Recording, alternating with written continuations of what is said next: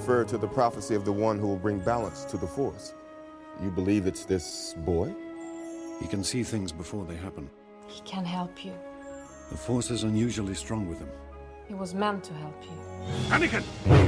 Tell him to take off! Will I ever see you again? What does your heart tell you? Are you sure about this? Trusting our fate to a boy we hardly know? Anakin Skywalker, meet Obi-Wan Kenobi. I sense much fear in you. The boy is dangerous. They all sense it. Why can't you? Fear is the path to the dark side. Fear leads to anger. Anger leads to hate. Hate leads to suffering.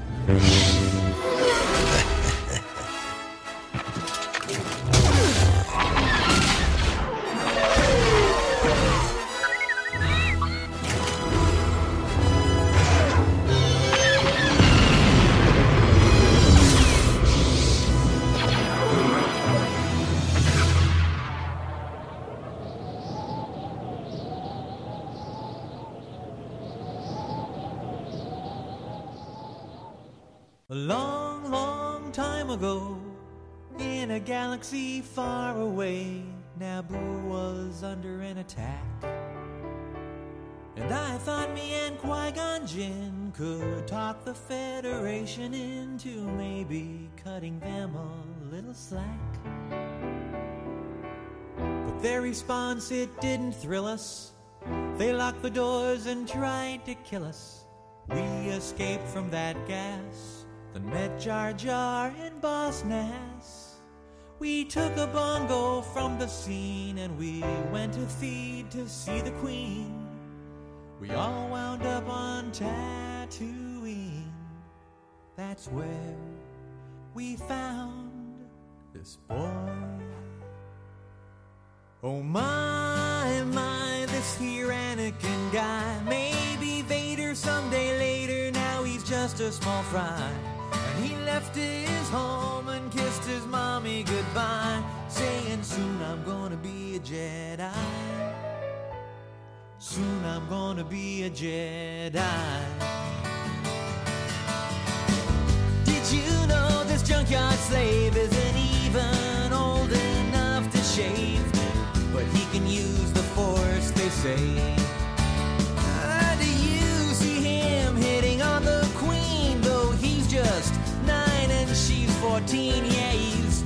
Probably gonna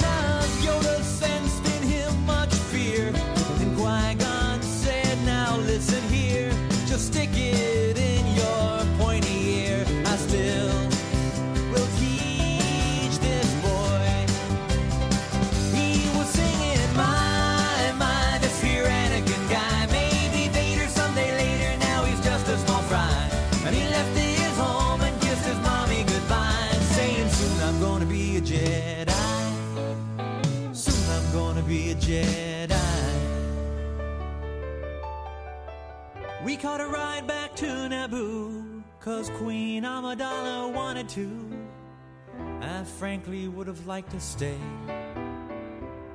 We all fought in that epic war, and it wasn't long at all before little hotshot flew his plane and saved the day. And in the end, some Gungans died, some ships blew up, and some pilots fried. A lot of folks were croaking, the battle droids were broken. And the Jedi I admire most met up with Darth Maul and now he's toast. Well, I'm still here and he's a ghost. I guess I'll train this boy. And I was singing, My, my, this here Anakin guy. Maybe Vader someday later, now he's just a small fry. And he left his home and kissed his mommy goodbye, saying, Soon I'm gonna be a Jedi. Soon I'm gonna be a Jedi.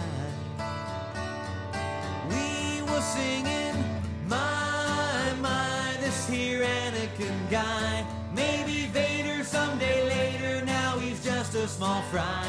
And he left his home and kissed his mommy goodbye, saying, Soon I'm gonna be a Jedi.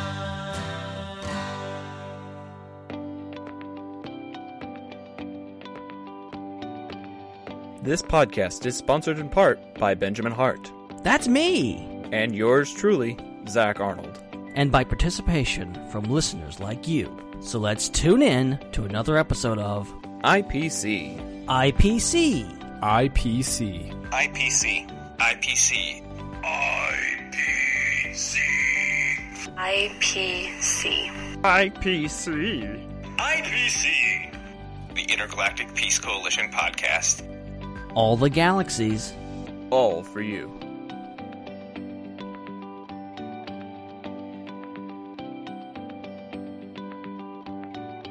Hello and good evening, one and all. It's time for another awesome episode of the Intergalactic Peace Coalition podcast, broadcasting live on channel1138.com and also coming to you through the power of iTunes, Google Play, Castbox, and just about everything else that you can stick a podcast on. My name is Zac, and I'm very excited to be presenting this show to you tonight for a lot of different reasons. Uh, we are kind of doing a giant countdown leading up to episode 9, and we thought, what better way to greatly anticipate this uh, this installment of the Skywalker saga than to go back and revisit previous installments of the Skywalker saga, the galaxy far, far away. And so we get to do that and a lot of other really awesome stuff tonight. But by we, I mean there's other voices on this show. So let's go ahead and bring in my co host, my good buddy, Mr. Benjamin Hart. How are you tonight, man? I am doing fantastic. It's too bad I hate Star Wars because, uh, yeah, this is gonna right? be it's gonna be one of those episodes. But uh, it's gonna be a drag, dude. You just bring everybody down. Yeah, I know. I'm sorry. I'll, I'll try to pipe down because we do have an awesome guest with us tonight. That we do. Tonight's episode is going to be talking about episode one, The Phantom Menace. And if you follow this person on Twitter, you know for a fact that it is her absolute favorite Star Wars movie of all time. So why not bring in our resident expert and Phantom Menace geek? It's none other than longtime listener and supporter, Miss Katie Horn. Yes, it me. I'm back. Hi, it's guys. been far too long, Katie. Welcome yes. back. And I heard, you know, as soon as you guys said, "Hey, we're gonna watch the Phantom Menace," I was like, "When? right now? You want to watch it right now?" I remember that. I put the I put the schedule over in the Peacekeeper core chat, and you were like responding within five minutes or something. You're like, "Maul." I have like I have I definitely have like a sixth sense when it comes to the Phantom Menace. I'm like somebody somewhere is talking about the Phantom Menace. I have I to mean, find you- them right now. Odds odds are that's probably true. I mean, there's like what seven billion people in the world, so odds are statistically at least twenty thousand of them are probably talking about the Phantom Menace right this instant. Like Oh that's my just God. statistical probability. Where right there. where do I find those people? Can we See, all hang that's out? infuriating because they're all over I the just- world and you can't be Uh, with them. Exactly. I just want to. I just want to meet up with all twenty thousand of them at the same time. Like, go get pancakes, so we could all just sit around and. Talk about the That Phantom is Menace. that is literal Oh. torture. When you are walking down the street or you're in a public place and you hear someone say Star Wars, and you're like, Right. What are they saying? What are they saying? I have to be in that conversation, and of course you can't, or else you might get arrested. Um, but uh, yeah, it's bad. I just want to run up and be like, "Oh, Misa Jar Jar Binks," and like that's how I know like immediately if I can like talk to them or not. You know, if they're all like, "Oh," you know, if they get excited, then I'm like, "Yes, we can have a conversation." If they get like scared or confused, then I'm like, "No, no, we can't interact. I have to leave now. Goodbye." If they say anything along the lines of "I like the Phantom Menace," but and yeah, no, I'm out. I'm out. Goodbye. Yeah, that's a really that's a really big butt. I'm just putting that out there. Oh, it's going to be a fun one tonight, you guys. A very, very fun one. I here's the deal. We all, like all three of us, are in three different states right now, Uh-huh. And we all have the opportunity to come together and talk about this one movie. That just baffles me. It always does. I've been podcasting for over four years now. And the ability to just hop on the internet and talk with friends about whatever the heck comes to mind is always like just such a really cool blessing and to be able to do it with you guys tonight is just something I don't want to take for granted because just by the the pre-show discussion that we had and and by this uh, this icebreaker that we've given I have a really good feeling about tonight just throwing that out there I have a very, very good feeling about this. but before we get too deep into Phantom Menace discussion, let's talk about the inspiration for this episode in the first place. Obviously, way back in, I want to say 2015. It was before The Force Awakens came out, wasn't it? Uh, yes, I- I yes, it yes. was I believe. See, we're doing our own little reflections here because I believe we did a Star Wars arc covering all six of the then then just six films, um, in the lead Yeah. up to the release of the Force Awakens, and now we're Right. doing it all over again over a much longer period of time in the lead up to Episode Nine, um, which is kind of crazy, and it feels like forever ago that we did that. I know, dude. It's like three and a half years ago since we've just had an arc dedicated to Star Wars episodes, and that's just far too long. But here's the other thing now. Now that we've got Episode 7 and Episode 8 and Solo and Rogue One on top of all the other films in the franchise, if we tried to do another Star Wars arc leading up to Episode 9, like this was a logistical thing that we were looking at back in 2018. If we tried to do another Star Wars arc, we would have had to have started it in like early October or something like that. Isn't feel that like- crazy? like nonstop Yeah. Star Wars for like two months. Which is Like- nothing wrong with that, but yeah, to like you know go back over Star Wars, you have to like plan a year in advance. It's so crazy. I mean, to do this podcast, we have to plan it a year in advance. We had Mhm. about three fourths of our calendar already set up before 2019 kicked off. Just saying. Yeah. Well, there's a lot of movies this year. There's like, a lot it's of movies. And Nope. that's part of the reason why we decided to spread it out. And, and basically, what we're going to do is every four to five weeks or so, we're going to be bringing up a new episode. So there's going to be regular discussion of Star Wars throughout the course of all of 2019, starting tonight with The Phantom Menace. So, Katie, uh, thank you for helping us kickstart this because this promises to be a really, really awesome, long standing arc that goes on throughout the course of the year. And I'm excited to get it kicked off. I'm excited too to talk about the Phantom So- Menace. so so episode 9 as i was stating is kind of our inspiration and we thought it'd be cool that every time we do an episodic discussion like this we just continue with the countdown to uh, the release of the newest installment and ben i believe we are under 300 now is that correct we just passed under 300 as of this recording. As of tonight on Friday, um, we are 293 days away. So uh, Wow. we, we're, we're we're getting down into we're still in th- we're still in the triple digits, but there's a two at the front of that. So that that's that's a good thing. We're getting closer. Well, and it's this year. Like, it's not like we're saying 400 days away or something like that, where it's over 365 away. Like, we're under 365, we're under 300. But the funny thing is, like, if you're listening in October trying to get caught up, like, if you're listening on iTunes and it's been a couple of months since we've had this episode, then uh, you are probably more privy to certain Star Wars information than we are. We don't even have a title yet. Oh my god. I can't believe I know how Kingdom Hearts 3 ends, but I don't know the title of episode 9. That just that blows my freaking mind. It- I waited it- 13 years for Kingdom Hearts 3.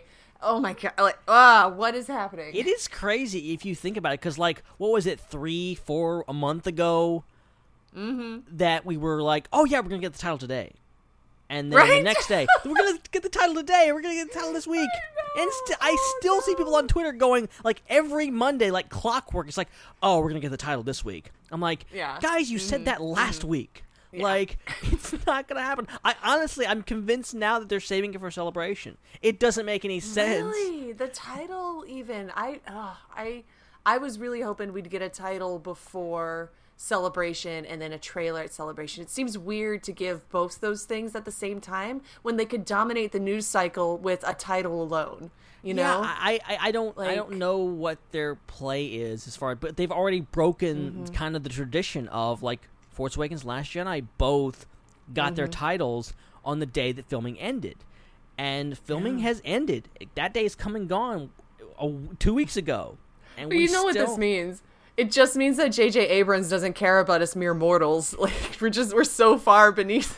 We're like keep ants. secrets. He's like Gollum, my precious secrets. but I, I don't know. I mean, I, I we're hearing rumors. uh, People keep telling me, "Oh, we're gonna get a trailer. We're gonna get a you know the title," and I'm like, I don't know, guys. I feel like we would have gotten Mhm. it by now, and we just haven't. So I don't know. Oh, but you know we'll- what? Maybe they're saving it for my birthday. My birthday is this month, so you know, There you keep an eye out on March nineteenth. Title drop. There you birthday. go. There we go. Or or they could wait, just wait until December nineteenth, um, to you know, What? right before right before What? the movie. Oh my god! What? What Yeah. a weird marketing thing. Can you imagine like getting a trailer, but it just says episode nine and there's no title? Like, What You if? know, like they just hang don't- on. Yeah. What if And- we're and you- sitting in the theater? See Oh it gosh, until right? until the title card starts rolling, like the opening scroll. That's the first time you see the name. I could actually see that happening. They'd be all like, "Oh, it's like too much of a spoiler or whatever." Like Return of the Jedi, you know, you could almost see Return of the Jedi as a spoiler for, you know, like I, I don't know, Anakin or something. So maybe, yeah, I could see them holding back on whatever the title is. oh, I think we just put a curse on the world. If this happens now, it's because we spoke it into existence, you guys. we did Well, this. it's going to happen did this. tomorrow. Now that we had this great discussion about why we're not getting the title, it's going to drop before I can actually. yeah, just watch it happen episode. on March the second of 2019, Yep. and it's like, oh, everything we just talked about is now irrelevant. Yep. Yep. Oh, but here's the thing that I think is really cool. We may have it by the time we discuss Revenge of the Sith. We may have it by the time we discuss A New Hope. Yeah. And so if anybody's like trying to listen to this in sequence, like say they go uh prequel trilogy and then uh original trilogy, like they hear us talking about how we don't know it yet. But let's say they do the inverse. Let's say they talk they, they decide they want to listen to original trilogy discussion 1st And then hear our prequel trilogy discussions, and it's like, oh, we don't know the title yet. But then when we're discussing like A New Hope, we're like discussing it very casually, and it's like, wait, time Wait. time is meaningless time who said time had to be linear like right? nobody People people assume that time is a straight progression of cause to effect, when in actuality, from a non-linear, non-subjective viewpoint, it's really more of a big ball full of Time is a wobbly, construct. It doesn't exist. Timey wimey exactly exactly stuff. No Doctor Who reference. Nobody. Come on, it's only the best episode of Doctor Who ever. Sorry. I gotta I gotta get you back into Doctor Who, Ben. It's I just, know. It's a I must. know. I, I, I, I have to myself. One game day. of thrones Uh, first game of thrones first Yes. Okay. but can you actually see Ben watching Game of Thrones, Katie? Why not he watched lord of the rings if you, could watch lord of the rings you could watch game of thrones Um, have you seen some of the people that get disemboweled in Game of Uh, Thrones? okay yeah he wouldn't love that I don't know if he's got the stomach for that. And just well okay well neither do i really i cover my eyes during a lot of that stuff like Oh, honestly don't. I, just like i, I don't oh, look. I don't. When it's the Viper versus the Mountain, my eyes are open Nope. and open wide. Nope, I've never seen the end of that fight, if you know what I mean. I You're have, not I have making no a good idea. case for me to want am- to watch this show right now. You're No, really it's not. cool though. It's cool and dramatic. I'm just saying, Ben. Like I feel you. You should Just watch don't this look. show, but I, but I cover my eyes through like half of it. But you should watch this show. Exactly. It's you right now. okay, if if nothing else, you need to watch it for Gwendoline Christie. Yes, my So queen. that, so that you know just how underutilized she is in this new trilogy. Oh man. That is Ah. that is one of my biggest gripes about these two movies is how underused she is and yet how maximized her abilities and her acting prowess is Mhm, used mhm. in Game of Thrones. Yeah. She is a phenomenal phenomenal actress. Yep.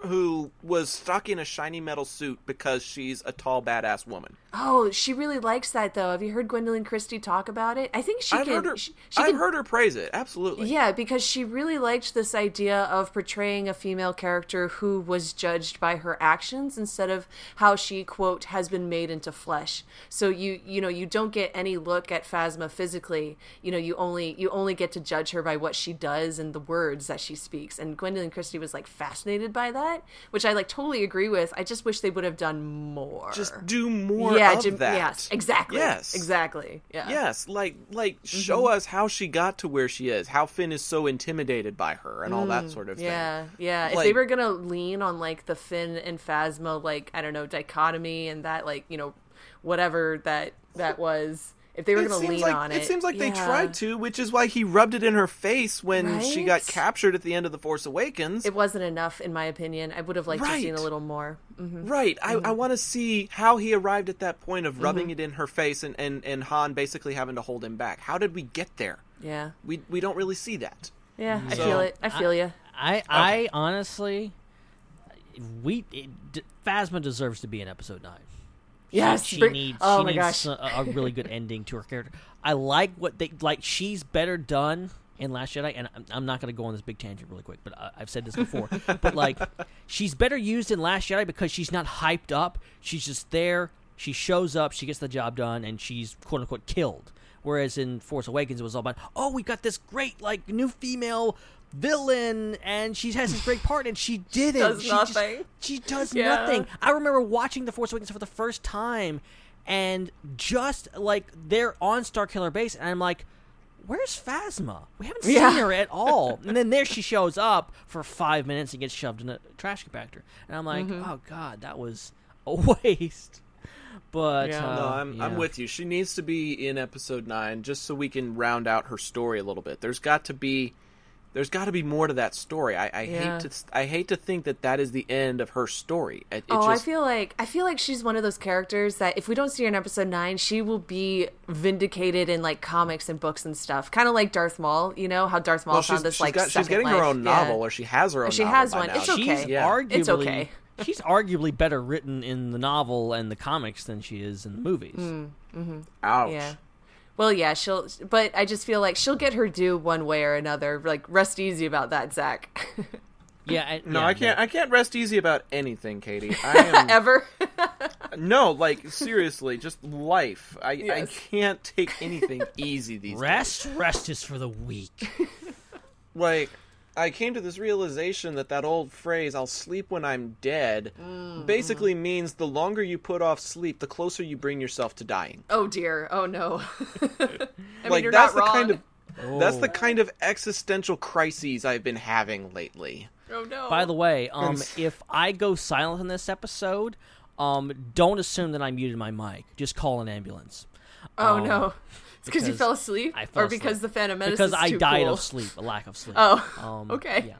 I thought maybe Oh. like, well, for Oh. me, if I go I thought- silent, it's because thought- we're talking about the Phantom Menace, and I passed out from, from like joy. Like, that's- Oh, okay, from joy. Because Ben's implication was I passed out from boredom, and Oh. I'm like, what are we doing with you on this show? I. I hate Star Wars, you know, so you know I'm just gonna get bored anyway. Um, You are the most anti Star Wars person I've ever met. I don't Like, believe he's seen a Star Wars. To be frank with you, what's a Star War? Yeah. That's the that's the one with uh, with Captain Kirk, right? Yeah, I've actually yeah, yeah. I've been watching a lot of Star Trek lately, and Star Trek is red. Traitor! Not that we. I'm sorry. I'm. s- I don't mean it. Okay, I take it Which- back. I take it Which, back. which series though? Which series have you been watching? the new one, Discovery. Oh, disco. Okay. That's really good. Disco. I haven't I haven't gotten as into disco as I got into some of the stuff from the 90s. Okay. Uh, all right. All right. All right. Deep Deep Space 9 and Voyager are two of my favorites, honestly. Ah, but Uh. the new but the new stuff has Saru. Saru, you guys. Doug Jones is an amazing actor. Like his his work on The Shape of Water. exactly. That was me. So so i walk in and my husband is watching the news is, is watching you know okay so saru is on screen is all i'm saying. And i like stopped and i was like that guy. And my husband's like saru. And i go i'm into it. And he goes yeah that's the guy from shape of water. And i was like oh that's why. That's why i'm into it it's just something about the way he moves like he just he knows how to move very attractively is all i'll say. Like he just it works you guys because he's, the guy from shape got of water. he's got swag. Okay, so then we need to have a petition to get Doug Jones into the Star Wars franchise. I'm game. yeah. Oh my gosh. Yeah. Make him like some green alien like the fish guy from shape of water and just put him in star wars. I love it Just just a direct copy and paste. Yes, no no creative, no originality to it. Just, yeah. It's and just- it yeah, comes just- over into the other.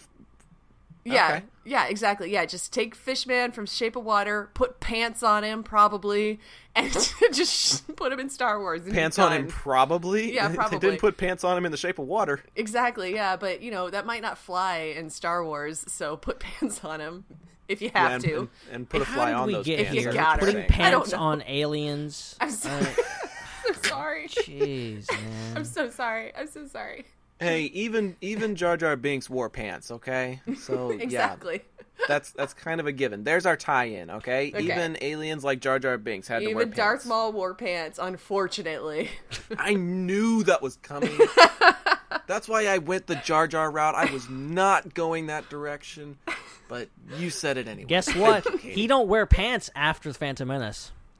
It, very true. Yes, accurate. Th- wait, they put pants back on him in Solo. They were like, "Oh, someone put pants on this man." I thought it was just a really long cloak that kind of draped over everything. No, he has pants, and they like stop at the knee. I'm sorry. I'm very invested in his So- pants. I'm sorry. Are they are they are they pants then, or are they long shorts? Uh, I I'm not sure I'm qualified to, to, to, to you know. Because if they're if they're below if they're below the knee but not to the ankle, they're capris, right? Okay, then they're capris. Is Sith capris? this is the dark side capris. It's like, you know, like Luke is like looking. He's like talking to Master Yoda. What are those? Oh, speak. We speak not of the Sith capris. it's not the Jedi way. I'm sorry. Okay. All right. All right. How do we want to start this Phantom Menace talk? Let's get away from pants. How do we? I uh, don't know. I'm lost. Someone consult the show notes. Okay, well, th- this is a good little segue. This is a good little segue here. So, I'm going to try to rein this in and Thank say you, Ben. that uh, the Phantom Menace is Mm-hmm. going to be celebrating its 20th anniversary soon. Yes. Believe it or not. And, Oh my God, I'm so and just a month before, of course, this is coming up in May, the 20th anniversary of the Phantom Menace. Mm-hmm. Just a month earlier, this little thing called Star Wars Celebration Chicago is going to be taking place, and there is going to be a panel there for the Phantom Menace. And it's going to be taking place Monday, April 15th. We don't have a time yet, but it's going to be taking place in the Wintrust Arena, which can apparently hold a lot of people. So uh, I think everyone that wants to go is going to be able to go to this thing. And uh, yeah, I'm going to be there. Katie, you going to be there? Yeah, yeah. I'm gonna be. I'm gonna be there. She's Like, just try- maybe. I could imagine them like trying to keep me out, and I'm just like screaming, just like, no, let me in. Okay, so get this: Wintrust Arena is a sporting events center in Chicago Mhm. that has a capacity of over ten thousand seats. Wow! Wow. That's oh my gosh. I can't. Oh my god. There's going to be nine thousand nine hundred and ninety nine other people that want to talk about the Phantom Menace. I can't imagine being in a room with so with so many Nobody people. asked you to connect to my Fire TV stick, Alexa. Shut up. She's really excited about the Phantom Menace. Like, Just let her have fun, I, okay? I think my TV did a complete system reboot while we were on the air, and it was like letting me know that the reboot was complete. Thank you for nothing. Sorry, I don't very mean to cut you off, but it was it, wa- it was really weird because I was looking at somebody's username that had the name Alexa in it, and my my device thought that I was talking to it, and I was like, "No, stop being a wiretap and creeping me out." But, But yeah, according according to Wikipedia, Wintrust has a, a capacity of like ten thousand three hundred and something, like thirty eight or something like that. It's a really crazy high number.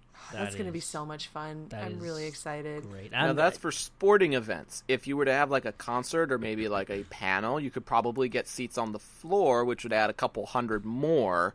So you're probably looking just under eleven thousand, probably in the ten five to ten seven region, probably. Yeah, yeah. It's e- either way, and even if they do like cut off like part of the convention, sometimes they'll they'll seal off like one end for like a an event like that, or like a panel. I don't know how exactly they'll be. Like Anaheim, I remember celebration like that was like a basketball court, but like it was only like half of it. Um, so I'm not sure how they're gonna set this up, but like still a lot of seats, and hopefully, Yeah. hopefully, a lot of the panels will be like you won't have to wait in line all night to get Mhm. in. You just have to wait all night to get a good seat. if you want to show, if you want to Oh, show up in the morning to get in, eh, to get you know not in the nosebleeds, I think you might have to stay all night, which is fine, which is fun, which is great. But uh, yeah, Bring that- a pair of binoculars. that was one problem in Orlando was that it was a giant line. People waited all night and still didn't get in. and then the people that mm-mm. got in, like that. people that got in got terrible seats, myself included. I was like in the we were like in the back wall like every time. Um, it was fine. I could see that speck up there was John Williams. That was great, but like it, it was, it's a bit tiring. Do you know what else is happening that day at at Celebration Chicago? I don't know. Please elaborate. I get to do a panel about Darth Maul. Oh my gosh. yeah, my fan panel for um, I, I, I pitched it as a uh, a celebration of 20 years of Darth Maul. Uh, it got approved, and I'm scheduled for the same day as the Phantom Menace panel, the, the 20th anniversary panel. That is so amazing. It's gonna be so good. I hope they're not at the same time. That would suck. Oh no, that would be bad. That would really suck. Or what if they're like back to back and they're on opposite ends of the convention? That's fine. I'll run. The panel can't start without me. Like, I just want to know, like, like I okay. So if somebody like goes from the Phantom Menace panel to my panel, you know, for like running at the same time, I'm just like, wow, you're you're really dedicated. You know, those are those people have have the strongest hearts. They have, they have hearts of Kyber. Do you have a Do you have a time for your panel? Uh, it's tentatively scheduled for one o'clock. One o'clock. Okay, because we're also maybe. we're also those of us at the Star Wars Underworld are planning a podcast also on that day. So apparently everything's happening that day. Yeah, Um, the last day. They're saving all the best stuff for the last day. but and well, I'll I'll mention it to them that we, we don't we needed to have our podcast in the middle of Katie's panel just in just just Ah! just in case uh don't need need that bleed over. but anyway, that's that's that's all the Star Wars news. Really, truly, that's that's really especially you know there's really nothing to talk about with Episode Nine. There's no title. We don't know anything else. Most of the stuff will be at Celebration. Um, and by the time of your panel, we'll know a heck of a lot about Episode Nine. But for right now, Mhm. we know uh, nothing.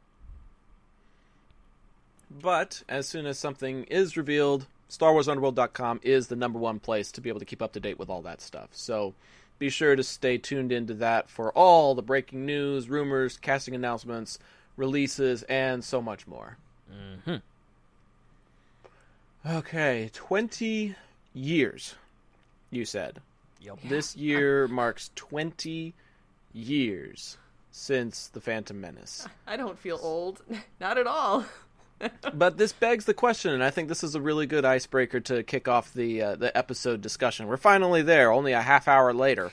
uh, uh, this is a, this is a really great piece to, to kind of generate some some nostalgia and talking about some of the some of the really awesome aspects of this movie.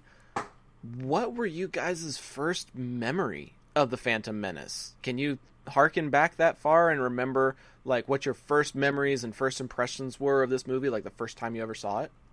Yeah, I sure can. Uh, I was 11 that year, or I turned 11 that year. uh, But you guys, I don't know. How how old were you? Um, five. Five. So you, so I guess you guys don't really remember, huh? Oh well. So in, wait, in, how in theaters? No, in but- theaters? No. Yeah. But the, so but the VHS and all the the memorabilia and merchandising and stuff. Yes, I do remember. Yeah. That. I Oh, was okay. I was seven. I did Oh. not see it in the theater though. I Oh, saw it on bummer. VHS afterwards.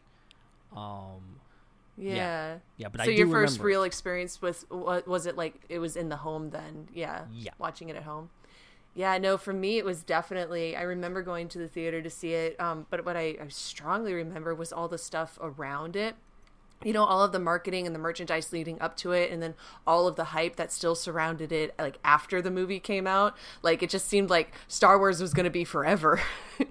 like this is a hype train that's never going to end. And um, something I remember really, really strongly was uh, was that poster with um, with uh, Anakin, and he has Darth Vader's shadow. You guys, you guys remember that poster, right? You've at least Oh, seen yeah. it. I do remember that. Yeah, I remember being like that poster was so powerful to me like being a kid and seeing it in theaters and like I would like stand there and look at it and I I don't know it felt very powerful the the way that you know Anakin was so small and he was just dwarfed by Vader's shadow. And I remember like feeling so sad for him that he was like destined to become this you know this monster. Of course like I had seen all three um, original films so I know that things end out up for end up okay for him eventually. But just be all like wow I want to see how he starts you know? I want to see how he gets from that little boy to that shadow and uh, and I was so like I was so affected by that poster. I remember like being in the car and like asking my mother if we could like go to the movie theater just to look at it, and she's like, "What are you talking about?" I'm like, "I want to see that poster again." Oh, that's great. You know, she, like, she she didn't get it. Like... Oh, that's amazing. That is Yeah. amazing. Um, my first memory, I see. That's what I kind of remember first off from Phantom. It's really my first Star Wars memory ever. Even though I, I, I don't remember the timeline of events because I saw the original trilogy first, or at least I saw A New Hope first. That was my first ever. It was on TV at home. That's when my first ever Star Wars experience. But my first ever real Star Wars memory is the fact it is the promotion around the Phantom Menace. Specifically, that one Pepsi commercial. You may I don't know if you've seen this or not, but it's apparently Pepsi created their own alien that wasn't actually in the movie, but it was to promote Yeah. the Phantom Menace, and it was Jake Lloyd, Jar Jar, and R two in the front row of the theater, and the alien I think comes bouncing down the aisle or something like that, and Phantom Menace is on in the theater, and I don't remember what happens, but like that was my first like Star Wars memory, and the first especially memory of Phantom Menace is that thing. I'm just seeing it on TV, and of course all the rest of the stuff that came with Phantom Menace. You're telling me that your first memory of the Phantom Menace is Marfalump? Is that his name?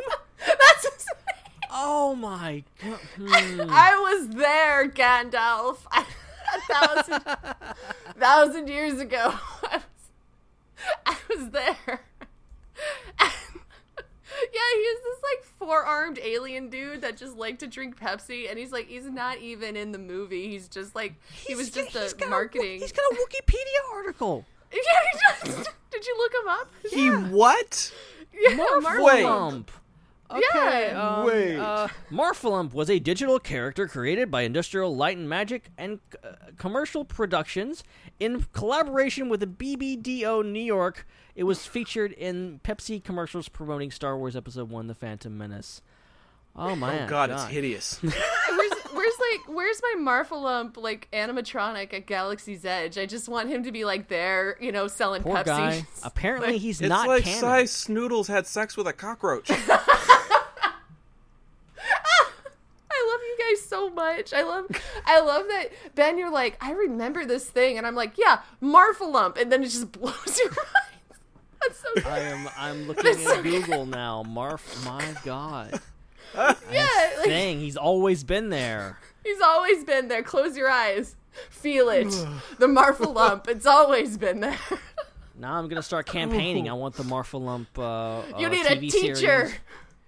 I could show you the ways of the Marfa Put him in episode nine, JJ. Yes. Do it, you time, coward. Time to time to start the hashtag. Make Hash- Marfalump canon. Hashtag justice for Marfa I'm telling you.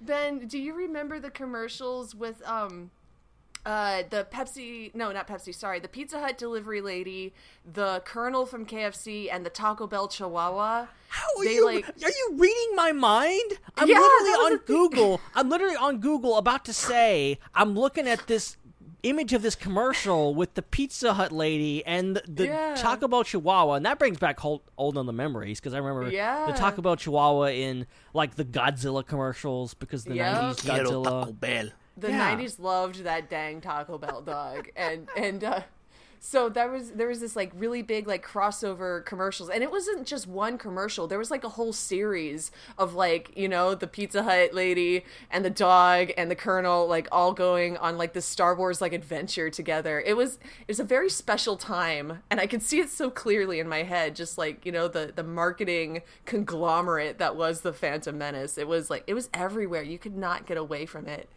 like at Yeah. all. yeah, it's really like I think I think I think the Force Awakens was really like the first time Mhm. anything like that had been seen since. With Mhm. like the amount of marketing that was done for that movie, because and people were hyped. Why didn't they bring back Marfalump to to promote the the Force Awakens? Can't you just You see know For- what? Marfalump like giving Kylo Ren like four high fives with his, with his forearm? Seeing seeing that image now makes me feel like Marfalump would have been an amazing cameo at Maz Kanata's castle. Yes, He would have. Wow, that would have been so cool. You know what? All things considered, all things considered, and and honestly, he's not that far off from like most of the aliens you see in the background of Star Wars movies. No, he's really not. Like there, look in Maz Kanata's castle. There's freaking flies, like life's like giant flies sitting there, like playing chess or whatever. Like there is no boundaries when it comes to like what is what is and isn't like Star Wars aliens. Mm-hmm.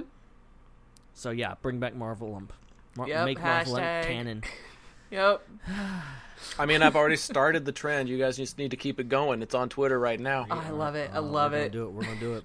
Katie, Katie liked my tweet. So Justice yeah, it's a, for Marfalump. Good, get out it's a thing. By the way, by the way, in case you can't spell that, let me let me spell it really quick. It's it's M A R P H A L U No, it's M P. I, wait, it's F. I thought it was F. I don't actually know. Hang on. That was that was the results that I got on Google. It's I, I tried to spell it a different way, and it's like, did you mean Marfalump? I tried to spell it with an F, and it didn't. Okay, It's I an think F. there's Yeah, on Wikipedia. Okay, the it's- Wikipedia says F. I Yeah. apologies there. Um, Google tried to Save, trip sa- just imagine like Superman on like save Marfalump. That sounds like a Wookiee name. Like Lumpy, like is short short for Marfalump. Batman on like how do you know that name? Why do you say that name? Marfalump. We have to save Marfalump. I'm gonna put that on Twitter. Like I'm gonna when, later, not now. Oh, later. there's I'm so many make- good tweets in here, guys. So Oh, many. there's so many. Uh, oh man, well, how did we end up here? Jeez, I'm having way too That's- much fun. I don't even That's care. the magic of the Phantom Menace. It's the magic.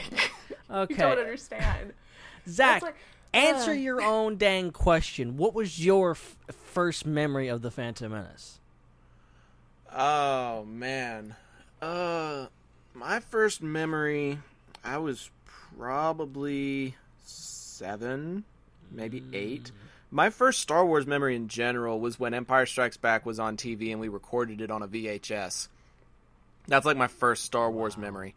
And um at the time I really had no idea what the heck a Death Star was or what it could do. I just knew that it was like a famous name in Star Wars. So this is like this is my first Phantom Menace memory was I was trying to make sense of the whole Star Wars universe. and I may have told this story back in 2015. I don't know. I don't really care. Um, my first memory was was I, I vividly recall the big fight scene on Naboo, and Yeah. when and when Kenobi cuts Maul in half, he he falls in two separate pieces down that giant shaft, and for some reason, Maul's death, keyword there, death. You know, it's not it's not it's not death anymore. But at the time, in in the mid 1990s, I thought it was his death. Um, it was probably early 2000s by then. Yeah, 2004, 2000. Yeah, about 03, 04, I guess. Anyways, his death to me symbolized a tie-in to the Death Star, and I had no idea that the um, that shaft was in a, a planet called Naboo, and I had no idea that the Death Star really hadn't even been talked about yet. But I thought I had like blown this conspiracy theory wide open. I was like, Maul's death, Death Star. Whoa. Holy crap! He just died in the Death Star. Whoa! One of my What? conspiracy theories from back in the day was the fact, and, and still to this day, I don't know why I thought this, was that there was episodes four, five, and six, and then they're going to do episode one, and that was going to be it. There was going to be no more Star Wars movies. Hmm.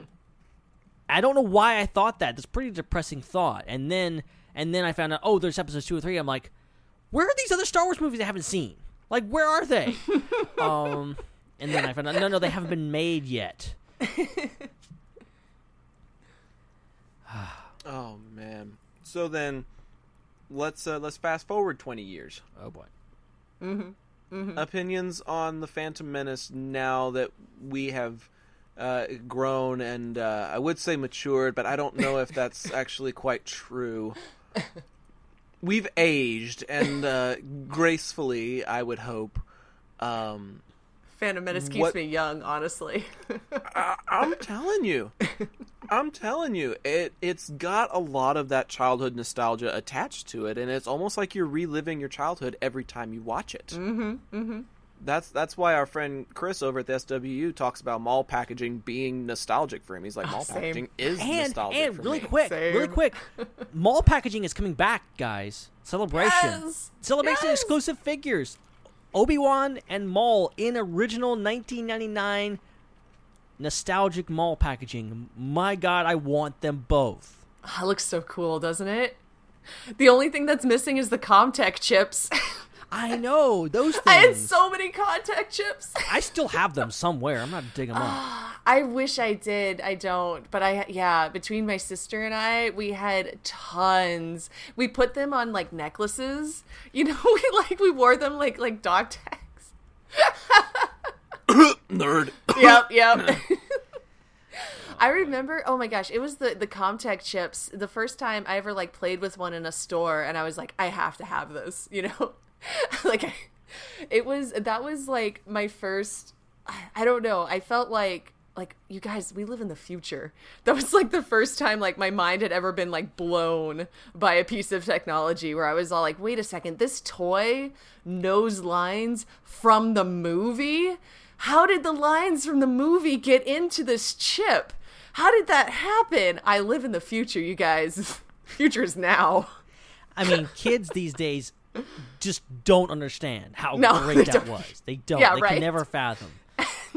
They have, like they- you know, because they have like smartphones and stuff. Like just me, just seeing a t- CommTech chip was like mind, like mind blowing. Kids these days, like, I got the entire movie on my iPad right here. Like, it's not impressive. Man, when kids tell me stuff like that, I just want to like sit on them and call them fart faces. Uh, oh, but Zac, answer to answer your question, how do I feel about the Phantom Menace twenty years on? I I feel like I, I feel exactly the same because as soon as I turn the movie on, I just get so excited and so happy. I don't I don't know if that's nostalgia. Maybe maybe I like it more now than I did then, but it feels the same. You know, I just I, I feel that that glee, that energy. I don't know. It's so good. Yeah, for me, it was like I, I remember watching it for the first time, but I don't remember my reaction to it. I don't remember Mhm. actually. I Oh, remember I sitting do. down Oh, and I remember yeah. renting it on VHS, going home, you know, putting it in, watching it, and I don't remember anything after that. All I know is I remember like under like for some reason I thought, "Oh, it's the bad Star Wars movie." Okay. That was that was my take. It was the least my least favorite movie, even though I'd probably only seen it once for some reason. Mm-hmm. Um, so I just avoided it for a while. Huh. All right. like all right. even it came down to like buying all the movies. I was like, oh, I'll wait on Phantom Menace. I don't need to see that one again. And then, and then I eventually bought it and watched it. I'm like, oh, this is pretty good. This is this ain't Yeah. bad at all.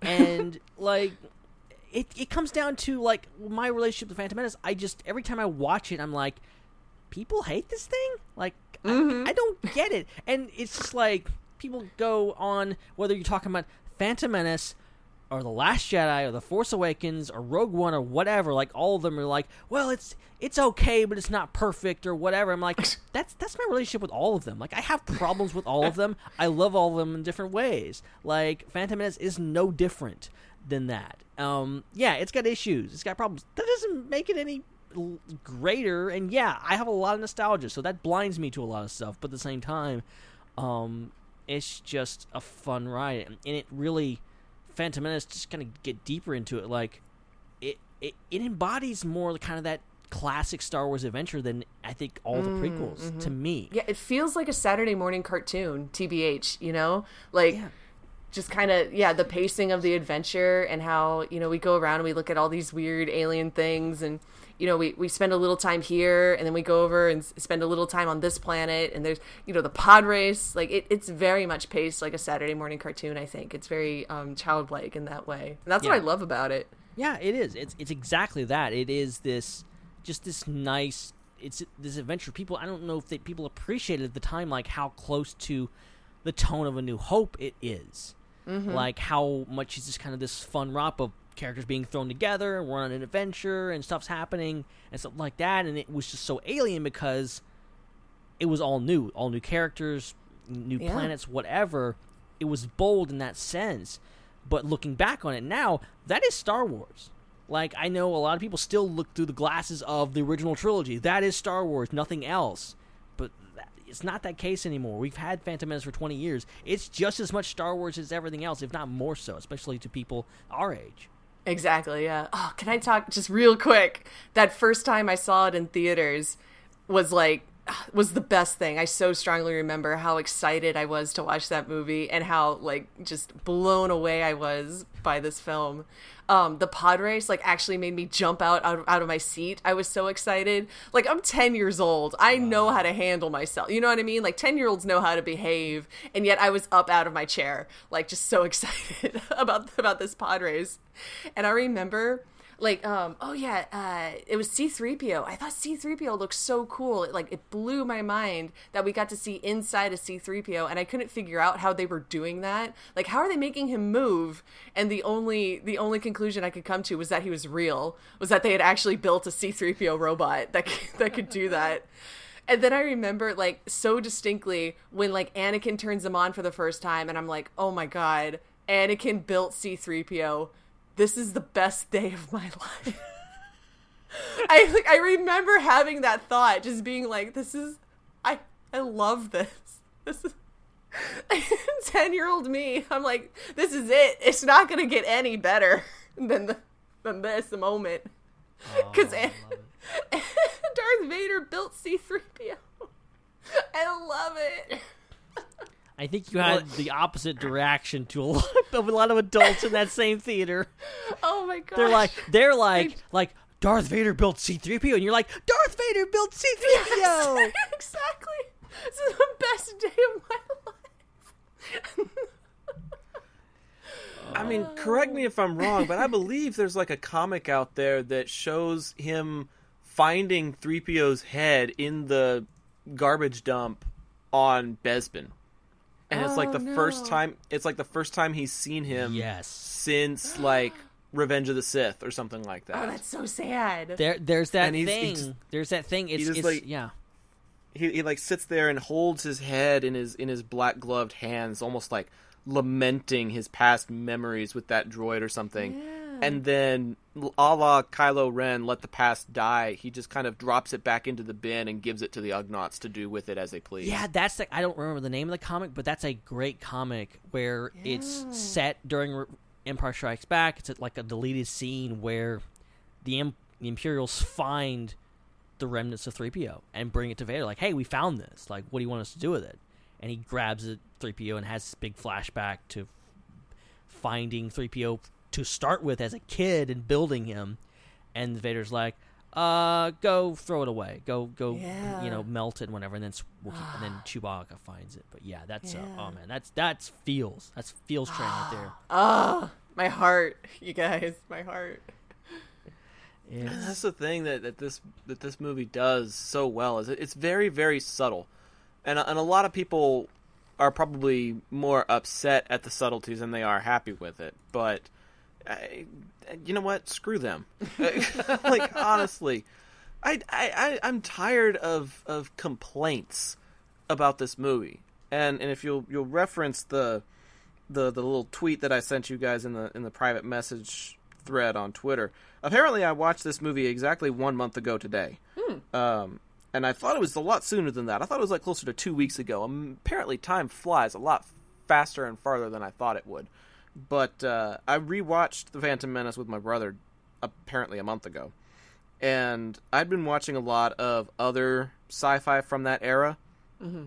and stacked up against those other pieces of sci-fi, looking at the likes of Star Trek Deep Space Nine, Star Trek Voyager, Stargate SG-1, Farscape, Babylon 5. The animation and CGI in this movie is absolutely spectacular. It it really has. It's aged well. It really has. It I think really I, I think I think a lot of the CGI. I think Jar Jar, not always, but most of the time, looks pretty darn good. I think the battle droids still blow my mind that they're completely CGI. Oh, dude, dude, when they when they come out for the for the battle sequence and they're all like standing up at the same time, and you've got like the loud clump of like them unfurling and reaching over behind their backs and pulling out their blasters, like I still like drop my jaw a little bit at it, thinking, "Holy crap!" And then what's his name, Tarpals? He turns to Jar Jar and he's like, "Ouch time." Could not have put it better myself. It's so great. This whole movie delights me. Katie, I don't know how you're going to make it through the quotathon later because, like, every time a quote laughing. happens, every time a quote is mentioned from this movie, you just you just bust out in delight, which I love. It doesn't Like- help that Ben is sending me gifts of of, of Boss Nass shaking his jowls. Okay, making it I wasn't going to reveal this until later, but there are times when I can actually do a really decent Boss Nass jowl flapping impression. Oh my god. So I kind of have to get into character. So um, give me give me a second. Method, method acting. I yes yes I have to like I have to like draw from his charisma. I don't know. I was about not to say everyone, not I was about to everyone say- can pull it off. No, they really can't. they, they really can't. It's not something that comes naturally, you know. Um. so do I need do I need Boss Nass from the throne room or do I need Boss Nass from the swamps of Naboo? Swamps. Okay. Okay. Ha!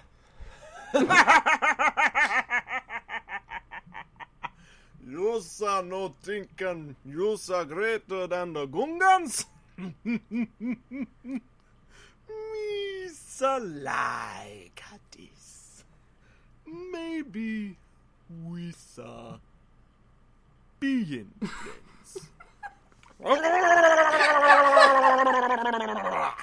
I love it. It's so good. Hooray! Huzzah! Bravo. That's when I like stand up and I start throwing roses at the stage. Like I'm crying. Like, yeah, where's Zac's Oscar? Where is it? Oh my god, that was that was I- honestly that was spot on. That no lie, no lie. I'm not even being sarcastic here. That was amazing. Oh man, now I don't know how I'm gonna get through the quotathon later. I already did it. Love it. Yes, you just won. Um, Okay, so that that's that's uh, that brings up the next question that we've got in our thread for for the discussion tonight. Before we before we go on to the to the next thread, though, I want to give a shout out to our very uh, lively and engaged engaging chat that we've got going on on channel eleven thirty eight. Uh, usually people are listening post, but we've got a lot of live listeners tonight, and um, George and Kenny are making up a, a majority of the of the chat.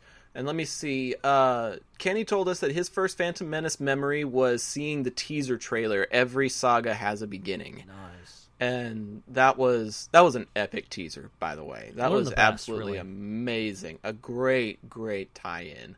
Um, George Rivera says that he thinks it's still a good film and that the Qui Gon Obi Wan Maul lightsaber duel is a classic. I promise you, we will get to that. That is going to be one of our discussions tonight. Um, musical score was something else that Kenny touched on. That's probably also something that we're going to have to talk about. Uh, by John Williams, nothing gets better than Duel of the Fates. And uh, George asks, now this is something that I did not realize until about a year or two ago, so I may have been one of the last people. But did you guys catch the snippet of Vader's breathing at the very end of the end credits in this movie? No. I've heard that was there. I've never actually listened for it. Me I actually, I actually one time decided I was going to like talk about the movie with somebody that was sitting next to me, and the credits just kept rolling, and we get to the very, very end, like the very bottom of the credits, and like at the very, very end, it transitions out of that and does like a very slow pace uh imperial march i think it's like dun dun dun oh, no. dun dun dun and it's underneath a, a sequence of vader's deep breaths Oh no. Wow. That's heartbreaking. I love it. if that's not ominous i don't know what is like That's so it's just good. it's it's brilliant it's brilliant uh, just one of the many just amazing elements of of this movie but going back to characters real quick uh, ben you posted this question in the show notes i think it's an excellent question if you could have one character from the phantom menace show up in the untitled star wars episode 9 who would it be and why You don't think about it, but there's a lot of options here. Mm-hmm. There's quite a few. There, I mean, and you're, and you're not like just talking about living people, but also, I mean, Force ghosts are also a pro, are, are also a uh, a factor here. Um, so, Katie, do you have a do you have an answer yet? I have three. I have three. Okay, three's allowed. It we'll, we'll allow it. Okay. I would either have like uh, unironically I would have Darth Maul show up because I just think that would be rad. Like I, I gotta. um uh two uh more seriously I think uh Qui-Gon Jinn his disembodied voice to kind of help guide Rey I think would also be really cool. Uh and three this is my most sincere answer. This is the one I want like above anything else. I want to see Jar Jar Binks. Let's go back to Naboo. Let's see some freaking Jar Jar. Let's see him. I You guys. I'm you on board with that. I really am. I oh my gosh. Like well from what we saw of him in Aftermath, how he's like I don't know, like a street clown performing for the delight of children, you know, which it, it- you know, and the, then the none of the adults really know how to talk to Jar Jar. You know, he's become kind of like an outcast because uh, you know of what happened with the Senate and the Empire. You know, and, and Jar Jar was kind of you know they can put a lot of blame on Jar Jar, tbh. But you know, of course, the children don't know that. All they know is that Jar Jar is funny and he makes them laugh. I would love to see him in Episode Nine. You know, maybe they could think of something else to do with him besides make him like a clown, or maybe we just go to Naboo and he's there and he like perform, you know, uh, offers some sort of guidance or something. I don't know. I just I want to see some Jar Jar. Like just just do it. That would make my heart so happy. I I agree. I You guys. absolutely. I I absolutely. love Jar Jar. I'm gonna start crying over Jar Jar. I love him. I have a feeling those will be the since, first since tears. you since you've come up with three, I guess we all have to come up with three now. Dang. I'm Thanks. sorry, I broke the rules. No, you don't have to. Ah. So okay, um, I think by now Sio Bibble has passed away, but I Ah. would I would think somebody from the Queen's Court Ooh. should be a part of the New Republic. Yeah. So maybe Captain Panaka. would be a would be a solid choice. He'd be, he'd be much older now. Uh, he's dead. No, no, he's alive. Shut up. Whatever you say, I'm not gonna argue with you. He's very he's very alive, and he's going to show up in episode nine. Damn it! Shut up. Okay. All right. Yep. All right. Yeah. Did- did- go ahead. Mm, I'm not I gonna buy say it. Uh, that's why he was on my lower level of choices because I always considered him a dark horse, anyways. Uh, if I if I had to actually pick somebody, this is this is kind of this is kind of a cop out, but I want to see the battle droids. Oh, okay, yeah, yeah. I I I feel like the resistance is in a place where they need to recruit soldiers. Ooh. And we don't really find out what happens to a lot of the shut down droid foundries. Mm-hmm. That'd be cool. Who's, who's to say that one of them couldn't have been reactivated and used for a battle against the First Order? You, you, you, you got you got Mr. Bones. Are you familiar with Mr. Bones? Mm-hmm. Like he's uh he's he's a battle droid that got left over and Yeah. ended up fighting with the rebellion. He was a badass. Yeah. He's the one kind of painted like Darth Maul, right? Yeah, he is kind of. Yeah. Also, also, I won't reveal anything. I will just say that I saw some rumors recently from a a reliable source, and I feel like you might be happy. Ooh, I that'd be feel real like, but it may not be how you think. I'm Just gonna throw that out there. Yeah. Yeah, we'll see. So is I'm it my is it my turn now?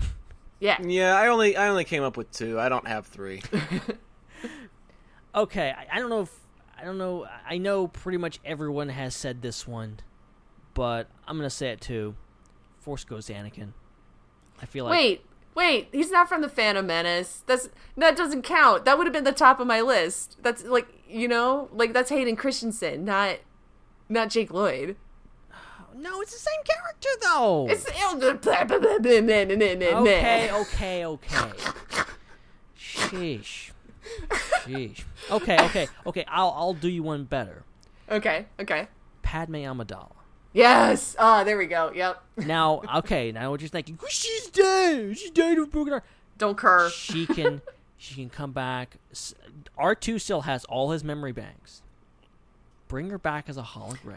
Oh yeah, do that. Do it. Do That'd it like great. Leia in Last Jedi, only with Padme. Oh. How great! Oh would that man, I love that. How great! That's my one. That's what I'm leaving it. I, I'm gonna break the rules. I'm gonna break the rule that was broken and leave it at that. You're breaking Rules- it to fix it again. Rules are only meant to be broken, my friend. I really like that idea. That's great. I want to steal Ben's answer now. And also, also, why, why, why can't Snoke come back? Nope. Bec- because because Oh, he wasn't in Ki- Phantom be- Menace. Because no, no, no. Kitster was Snoke. Kitster is the real Snoke. So Oh no. that makes that makes him. Oh badass no. You're probably right though. You're probably right. character. I know. okay, I'm so right. You're not wrong. while while we're while we're talking conspiracy theories, um, how how how- have either of you seen like the deleted scenes from this movie? I'm assuming you have. Mm-hmm. Yeah. Yep. Wasn't there a deleted scene that showed a fight between Anakin and one of his friends? Yeah. Between Yes. a little like uh Greedo looking dude. Yeah, little Rodian. It actually Yeah, Rodian. That's it. Yep. from if I recall correctly, he actually calls him Greedo.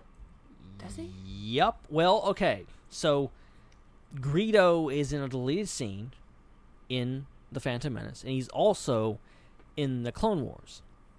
He shows up in Clone Wars, if you remember. Yeah, he Um, does. And he's an adult, which would kind of line up, but there's been some discrepancies about that, and and also it's been retconned in certain places that it was actually Greedo the Elder, Greedo's father. Uh, So who Okay. knows? Who knows? It's a deleted scene, so technically not canon. But at the same time, Yeah. that was the intention at the time that Greedo was there. He was hanging around. He was calling Anakin. You said you cheated, whatever. And Anakin's like, ah, I'm gonna beat the crap out of you, and kind of getting a little bit of that darkness in there from Anakin, which you don't see in Phantom Menace. I love that scene because, like, you know, the kid thinks that Anakin cheated and Anakin says he didn't. So Anakin starts, you know, kicking the crap out of him. And then Qui Gon Jinn's like, stop fighting. And then he asks the other kid, do you still think he cheated? And the kid says yes. So, you know, Anakin, like, beating the crap out of him didn't change his mind. You yeah, know? that was. I don't know if it's in the like, movie. yeah. I don't know if it's in the movie, but it's in the novelization. I just, Mhm. which I just got through listening to via audiobook Yeah. And Qui Gon lays it out for Anakin. He's like, so, like, you beating him up wasn't going to change his mind. Mhm. Like that was it changed nothing. It you know it, it- Mhm. you accomplished nothing by pounding your fist into his green face. Um, Yeah. So a great little lesson. One of the many, many, many, many, many great Yeah. Qui Gon moments. Yeah, exactly. I love Qui Gon Jinn. I love them all. this whole movie. So here's here's while we're while we're talking about Qui Gon because mm-hmm. he's he's one of my favorite characters too, just because Liam Neeson. Come on. Yeah.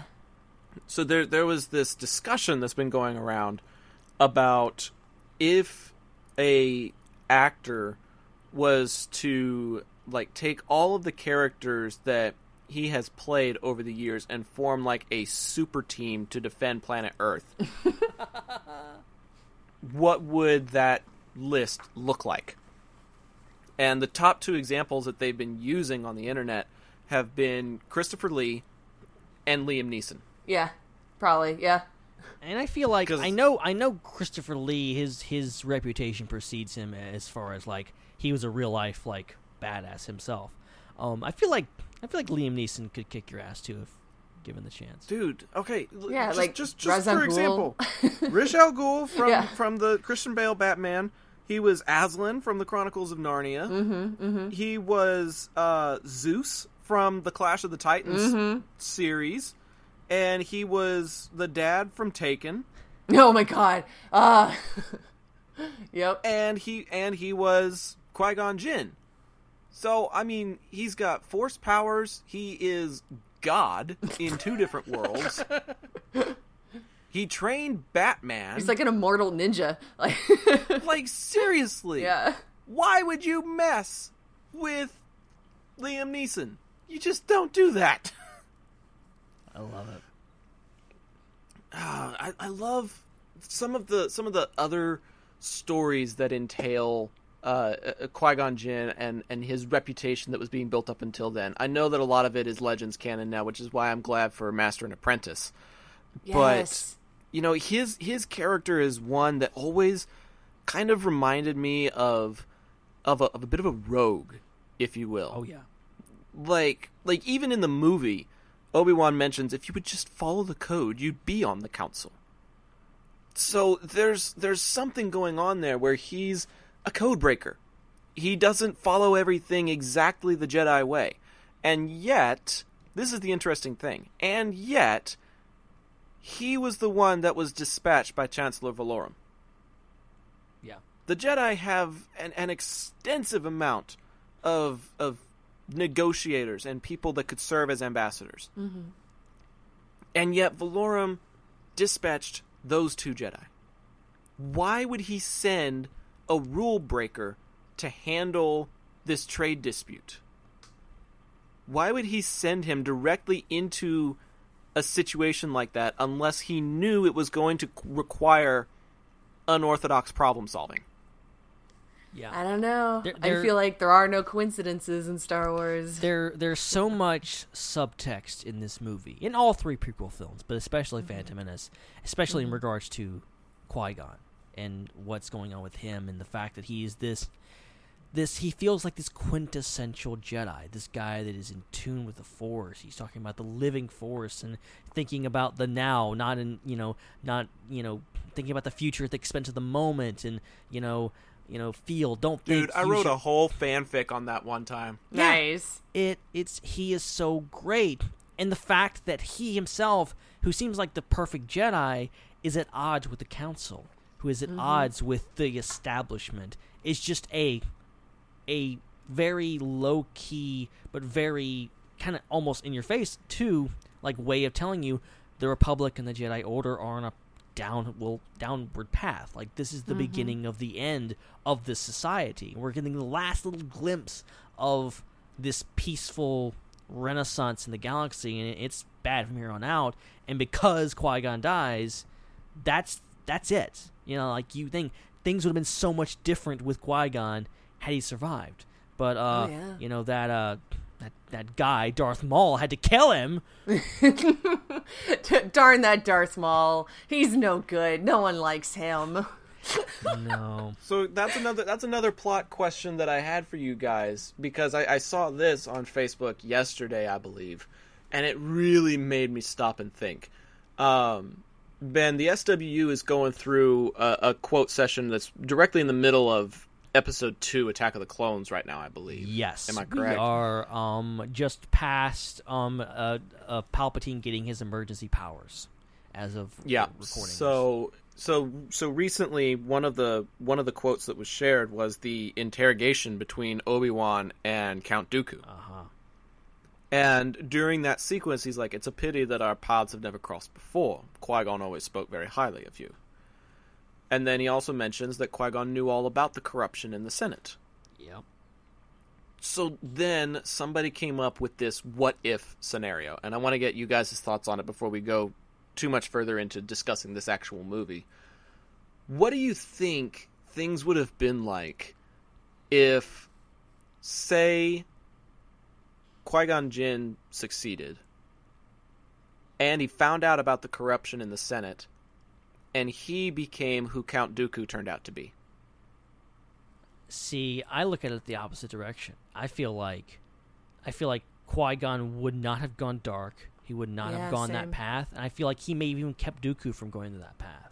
Yeah, Um, same. I feel like Qui Gon is the the foundation. He is that rock solid thing that's in all their lives, and you know he was going to train Anakin, and like I love Obi Wan, but Obi Wan was in an uphill battle from the very beginning. You know, having this kid thrust upon him, and you know just the whole the whole thing with Qui Gon, and you, and you you can't help it. I know there's been new, there's literally just within the past month or so, there's been new comics about Count Dooku getting into his backstory and the fact Mhm. that he actually left the Order prior to the Phantom Menace, which is why you don't see him.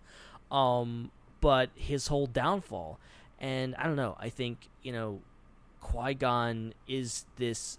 You know, he's just too good for everything. He's too good, and he he might have left the Jedi Order himself. But I don't think he would have gone dark. Yeah, I think I think he would have given Anakin that permission to to follow his heart for want of a better word, you know, if he would have been like you know, Anakin wouldn't have been afraid to come to Qui-Gon Jinn with his feelings and his problems and you know, every time Anakin was conflicted, he hesitated to tell Obi-Wan about it. I don't think he would have had that hesitation with Qui-Gon Jinn and Qui-Gon would have been able to to be like, "Well, here are your options. Either you you can be a Jedi, which means not being with Padme, or you can go be with Padme. You can't have both. You know, he would have helped him navigate those waters instead of like Anakin living in secret. You know, and and because you know that's the whole point is that you know when when when we when we live in secret, when we keep these things like in the shadows, you know that that creates this like conflict. You know, it, it, if Anakin had lived authentically, you know, if Qui Gon had given him that permission to live authentically, it would have saved a lot of trouble.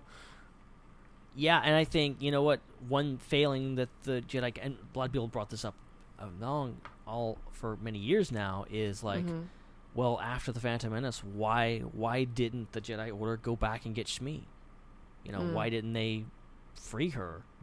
and Yeah, I think I think yeah. Qui Gon would have done it, and Mhm. that's that would have eliminated a huge point in Anakin's fall. Oh, that too. It when the moment Anakin would have been all like, "I've been having dreams about my mother where she's in pain and dying." Qui Gon would have been all like, "That's important. That's the Force telling you something, son. Let's go check that out." Instead of Obi Wan all like, mm, "Dreams pass in time. You'll get over it. It's fine." you know. Yeah, yeah. Qui Gon. totally, Qui Gon was. Yeah. Yeah, I mean, and. Obi Wan in all in all his goodness Mhm. is is a representation of the the fall the, the rules of the Jedi Order.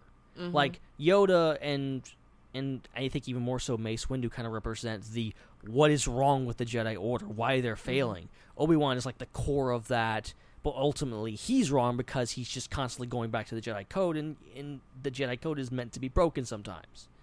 Mm-hmm. Yeah.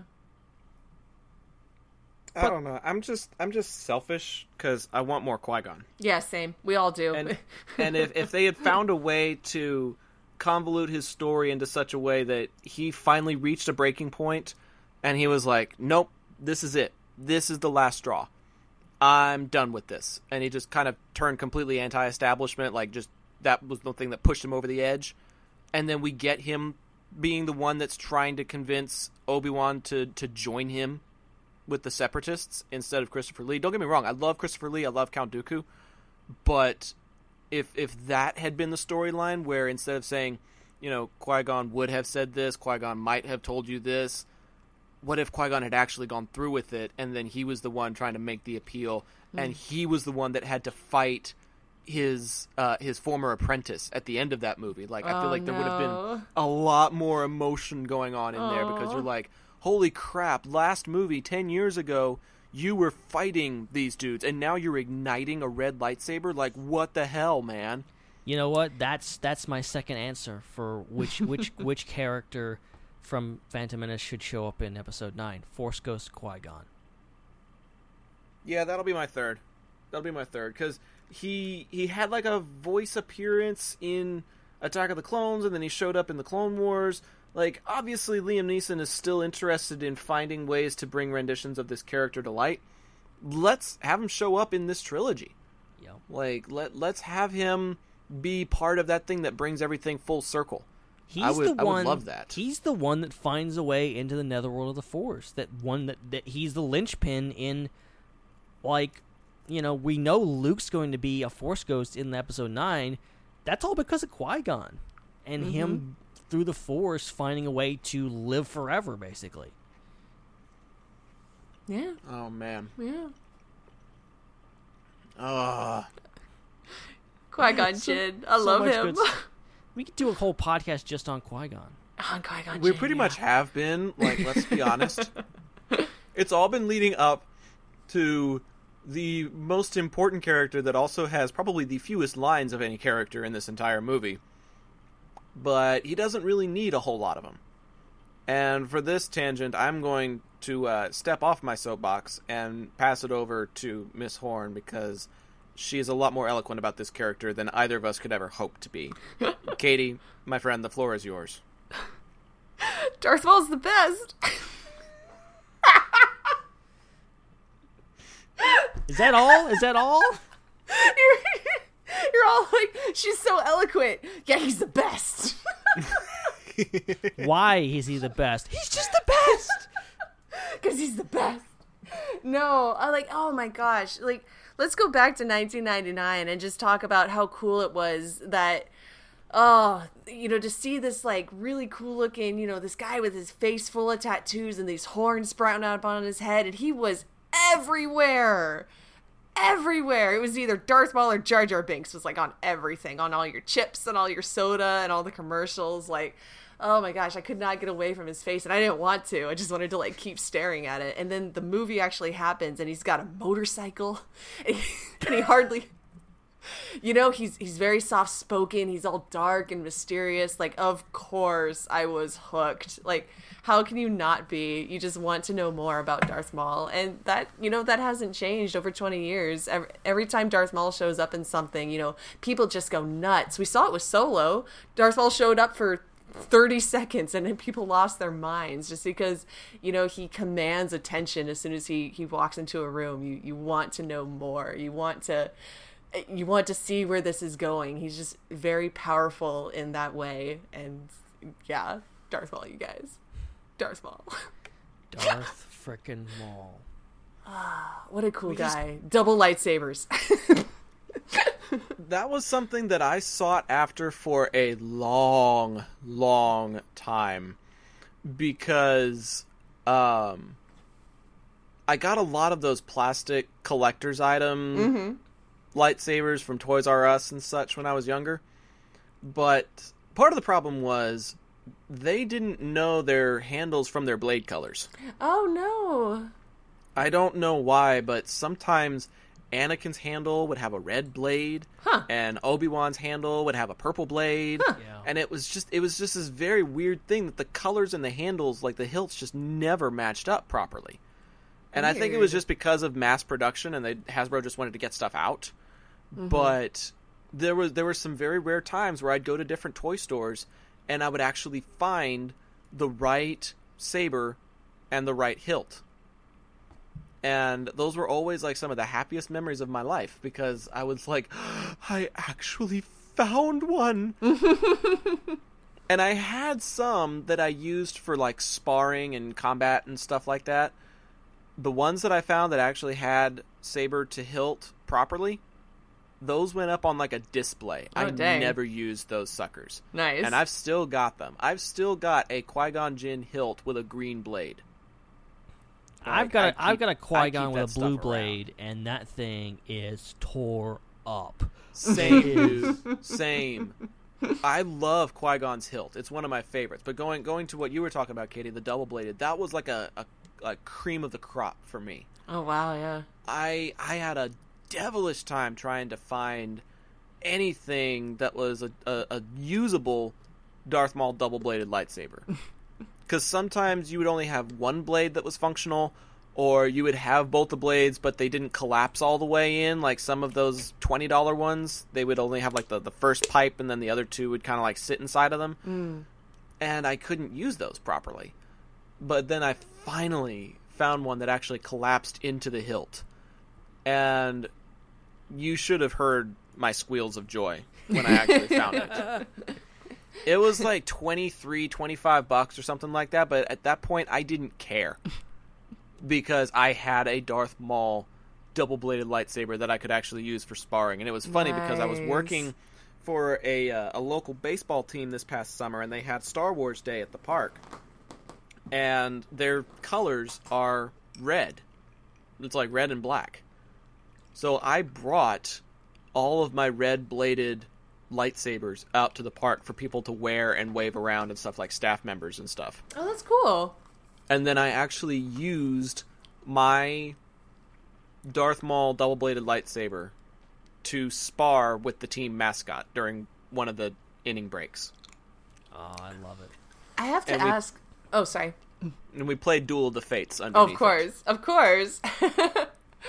I have to You have ask to- if the um, you know, so the the reveal of Darth Maul's double-bladed lightsaber, you know, Mm. it's it's played as a very cool moment in the film. You know, like like you weren't supposed to to realize that his lightsaber had two blades until you know until he reveals that it does.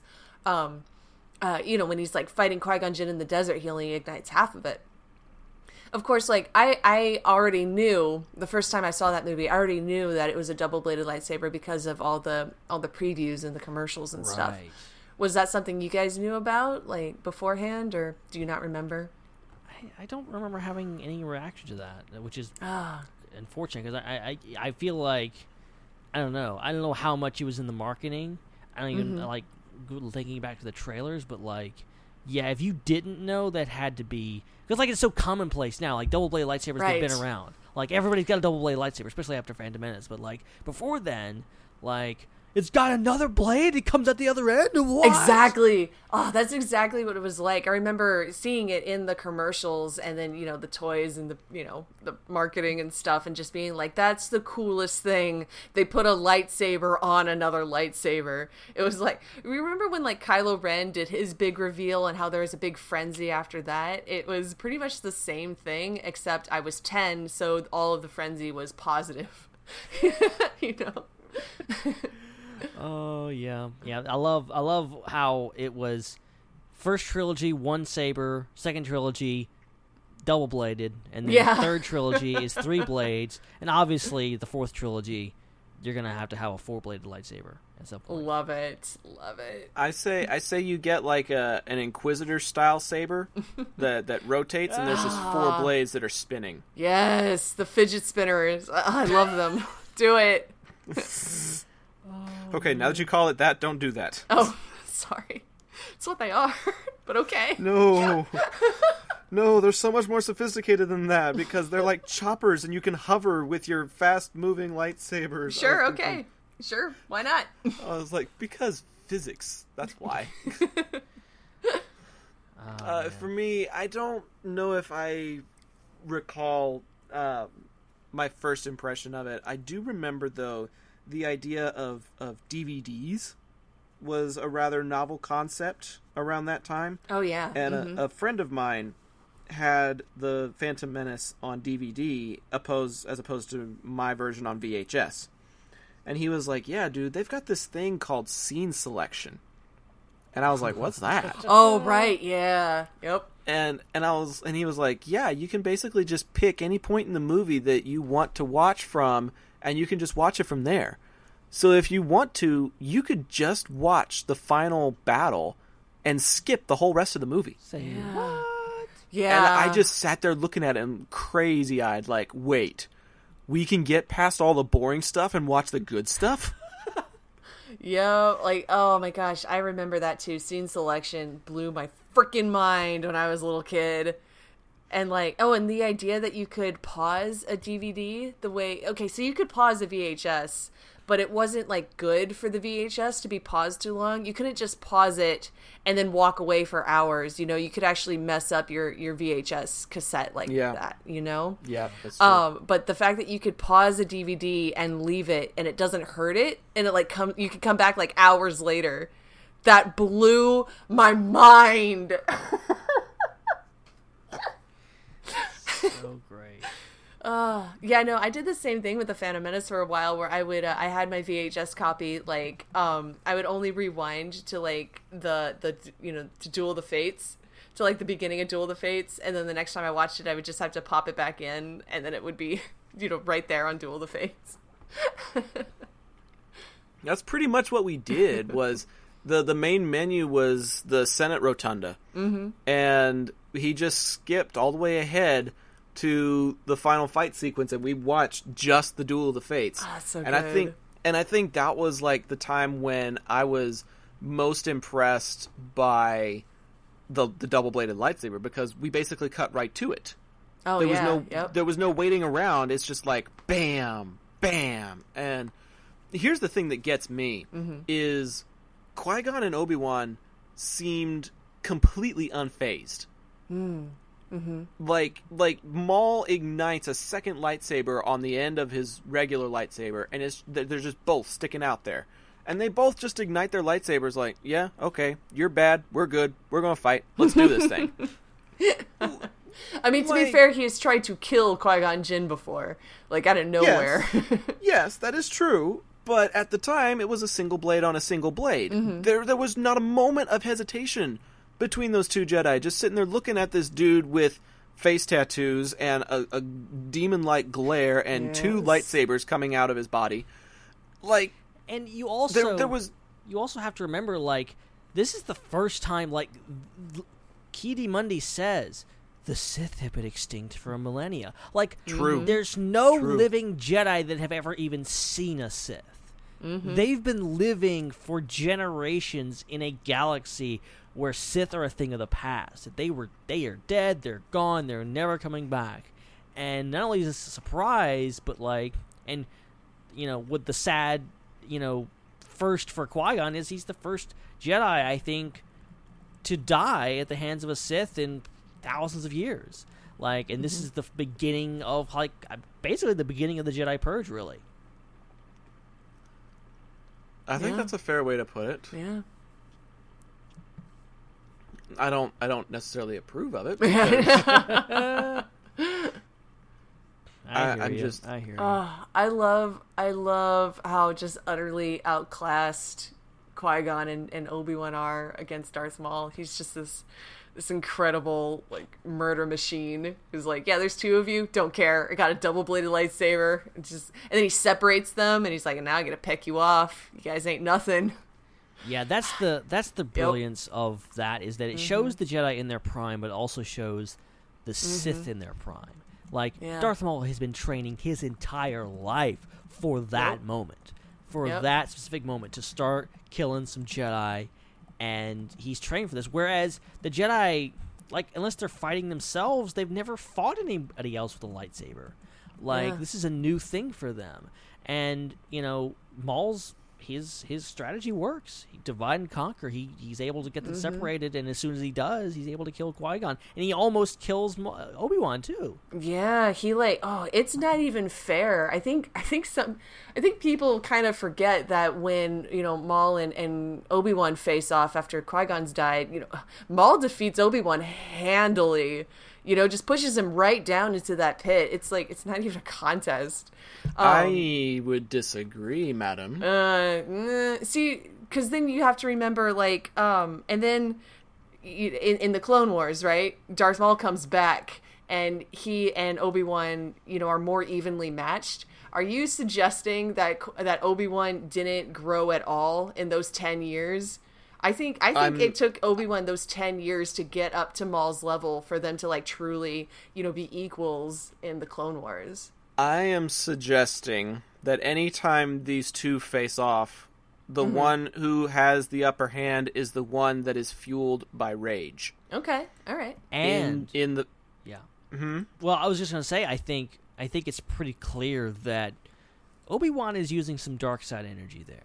Oh, When one he- thousand percent. Exactly. and you know what? There's a there's a funny thing, and I don't remember who said it. It may have been I don't know where I heard this from. It may have been on Twitter. It could have been even you, Katie, who said this. I can't remember because I read a lot of Mhm. stuff and I listen to a lot of things. but I love the idea that it was Obi Wan like.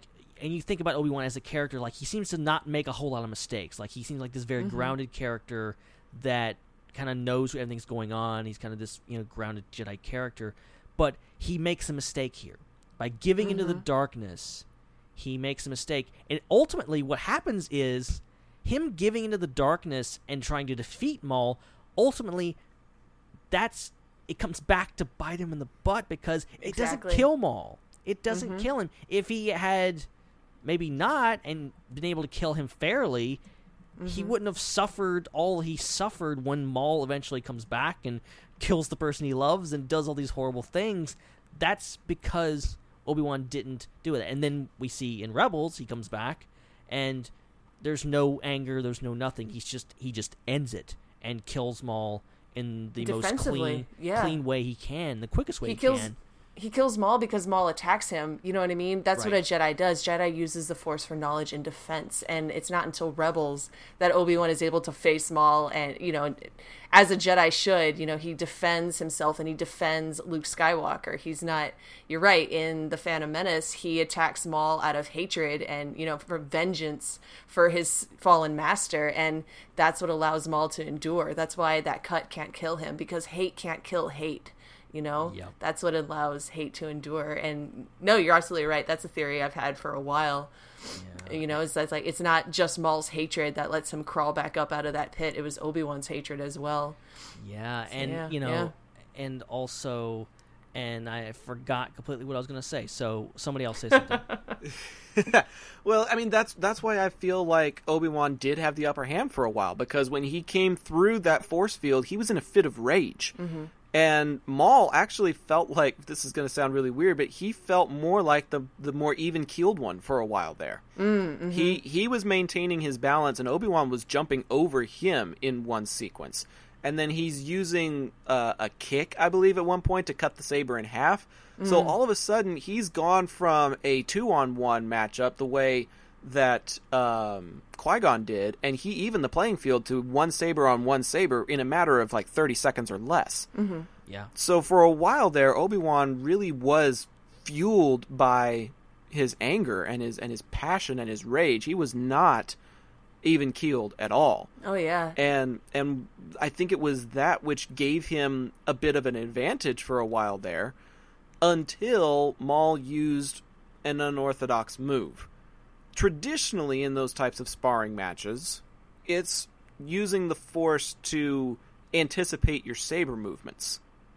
But when you've got a cross check like they did, all of a sudden you are taking a breather, but rather than take a breather, Maul force pushed him. Hmm. right. And that particular move is probably not something that Obi Wan's very used to during his sparring matches at the temple. Oh, and Every, okay, everything, okay. everything, everything that he's been trained for up to that point was an orthodox fighting style, and he was using that orthodox fighting style with rage and passion.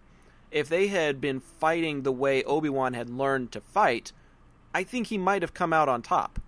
But because Maul uses unorthodox style, like the beating Qui Gon across the face, like he did to, to knock him off of one of the one of the bridges earlier in the fight, and then hitting him with the hilt of the blade before going into that spin move that stabbed him in the stomach. Maul's got a lot of unorthodox moves that are included in his fighting style that he uses to give him an upper hand. And I think that was one of the moves that he used in that part of the fight as well was use, utilizing a force push in a moment when you're not really expecting one to come your way. Yeah. Yeah, and, and and it's funny. It's almost like Maul's Maul's force push saved Obi Wan because if Obi Wan had Mm. struck him down in that moment, he could have gone to the dark side. He very well might have. Yeah.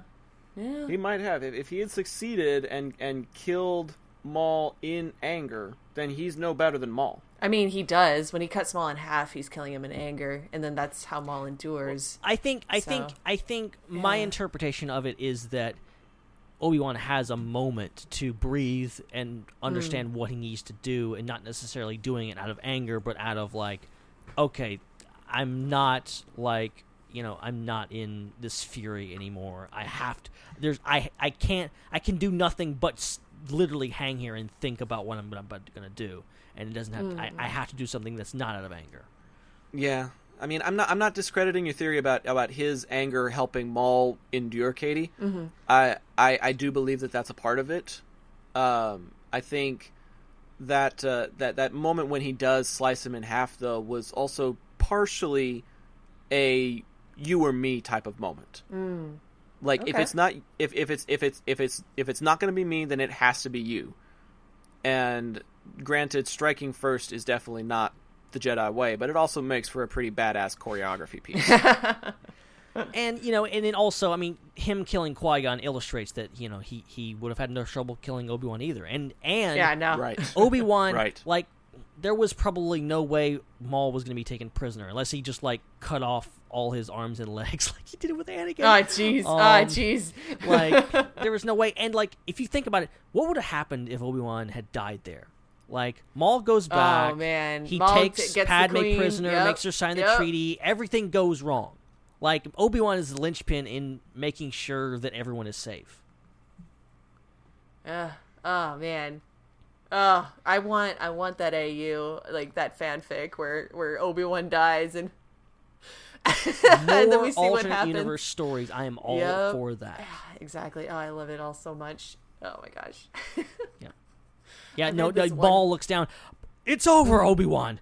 I have the high ground, and then Obi Wan's like, "You underestimate my powers." He jumps up, and you know, Maul cuts off all his arm and his legs, and he falls down and burns alive. okay. All right. the end. There you go. I just wrote your comic for you. You're welcome. I could I could write so many pieces, but I would never be able to illustrate them. never in a million years. I, I do not have that kind of artistic prowess. I have a way with words. I do not have a way with pictures. I'm sorry.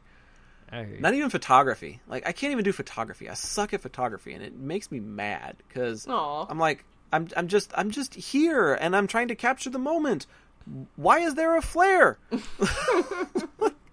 like it's just so frustrating. I'm just trying to take a picture. I want to savor this moment, not this flicker of light in the corner. You should have. Oh, yeah. It, it only works if you're in like you know Star Trek. That's how the you know the the, lens Kelvin, filler. the. Kelvin timeline. Yeah, that's the only place that's acceptable. Exactly. Well, okay, that means that means Paramount needs to hire me for the next Star Trek movie. then Oh, then that then that camera work would be acceptable. Yes. I love it. I love it. Let's talk about the Phantom Menace for a few more minutes before we get into our quotathon. Yes. Uh, talk talk about favorites. I mean, it's pretty obvious who Katie's favorite character is. I don't Maul. think that it's needs Darth to Maul. be questioned. It's- just so everybody knows, just so we're clear, it's Is Darth it- Maul. Is it Padme? It's Darth Maul. Is it is it is it Jar Jar? It's Darth Maul. I'm pretty sure. Did- I'm pretty sure Katie's favorite character is Battle Droid number three. The It's Darth says, The one that says Roger, Roger. That's Roger, Roger. favorite Eh, That is a good one. To BH, yeah. If there has to be a runner up, it could be Roger, Roger. Check it out, Corporal. We'll cover you. Roger, Roger. and then, like, here's that, this is the thing that, that ticks me off. Mhm. Two lightsabers open up in a puff of smoke, and your first thought is, "Uh oh," and then your second thought is, "Blast them!" Like, like, excuse me. Do you really see any way where you're going to come out of this alive? That oh my gosh. so There's so many things. There are so many things about this movie that I enjoy, and getting getting to go on this little trip here just makes me want to go back and watch the movie again. Hopefully, Yeah. it's done the same for you guys listening to this episode tonight. Uh, ben, who's your favorite character? Man, it, it that's a hard question because I think there's a lot of great characters, both ones that we've seen before, because y- you know you are. That's what's that's what I think took it, it took so long for people to you know realize how great this movie was, is the mm-hmm. fact that it was so, pardon the pun, alien mm. to Star Wars. You compare compare Phantom Menace to the original trilogy. It's it's so easy to see now to see when we literally have a whole nother uh, you know sequel trilogy, all these spin-off movies, the Clone Wars, everything else. Like Phantom Menace fits right in. But like you look back and you're like A New Hope, Phantom Menace. These look like two different universes completely. They're totally different. And that was by design. And I think it's great that you have these very few characters and I love I love Obi-Wan. He's my favorite character. My favorite all-time Star Wars character. Um at least right now. Um uh I, I want to say him, but I got to go back to Qui-Gon, man. I, I know I'm stealing other people's answers. Um but he is so so great. And I'll, I'll let you I, I won't say any further. I'll let you go off cuz I've rambled enough about Qui-Gon. Uh, I mean, I could just ramble about him just indefinitely, like we were doing earlier. I, I see him as the hippie Han Solo of the Jedi Order. He's got really, really long hair, and he defies the rules and kind of makes his own rules as he goes along, but his heart is always in the sense of doing what's right. And he's the kind of guy that I would want for a mentor. You know, everything that, that he's teaching Obi Wan in this movie, everything that he's taught him previously, everything that he taught him in my fanfic about the Living Force, like, I I could write an entire Qui Gon Jinn novel if I wanted to. Yes. If if somebody actually if somebody actually paid me to stop my life and write a Qui Gon Jinn novel, I would pour my heart and soul into that thing because I just relate to him in so many different ways, and it's why I'm so bummed he only lasts this one movie because he's got so much potential. And I know that he has to die in order for Obi Wan to become his new master. But if there had been some other way for for Obi Wan to to take him on as an apprentice, and for Qui Gon to be like Obi Wan's mentor, you know, he finally gets a seat on the council, and he's whispering in Obi Wan's ear, even though Obi Wan feels lost. You know, um, I think our friend Dave Gramillion did something similar to that in his rewritten um, prequel trilogy Right. where Qui Gon survives, and he's Mm. like he's like he's like serving as a as a mentor to Obi Wan, while Obi Wan serves as a mentor to Anakin. Like, if we could have had more Qui Gon, I think people might have enjoyed the prequels a little bit more because he might have been one of the favorite elements from the Phantom Menace that didn't make it out of this movie. And don't get me wrong, the the entire fight sequence at the end, the pod race, uh, the sequence with um, any any sequence with Watto, th- there are there are a lot of really great elements to this movie.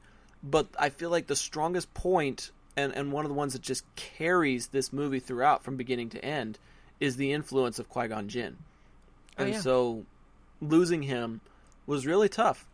And uh, he's he's probably one of the main reasons why I continue to go back and rewatch this movie. Not just for the comedy, not just for the other characters, not just for the Duel of the Fates or, or Darth Maul, but he's just a really well written, well rounded out character, and I, I love him a lot. Yeah, and you know, really quick, I will say before we there are other characters in this movie besides Qui Gon.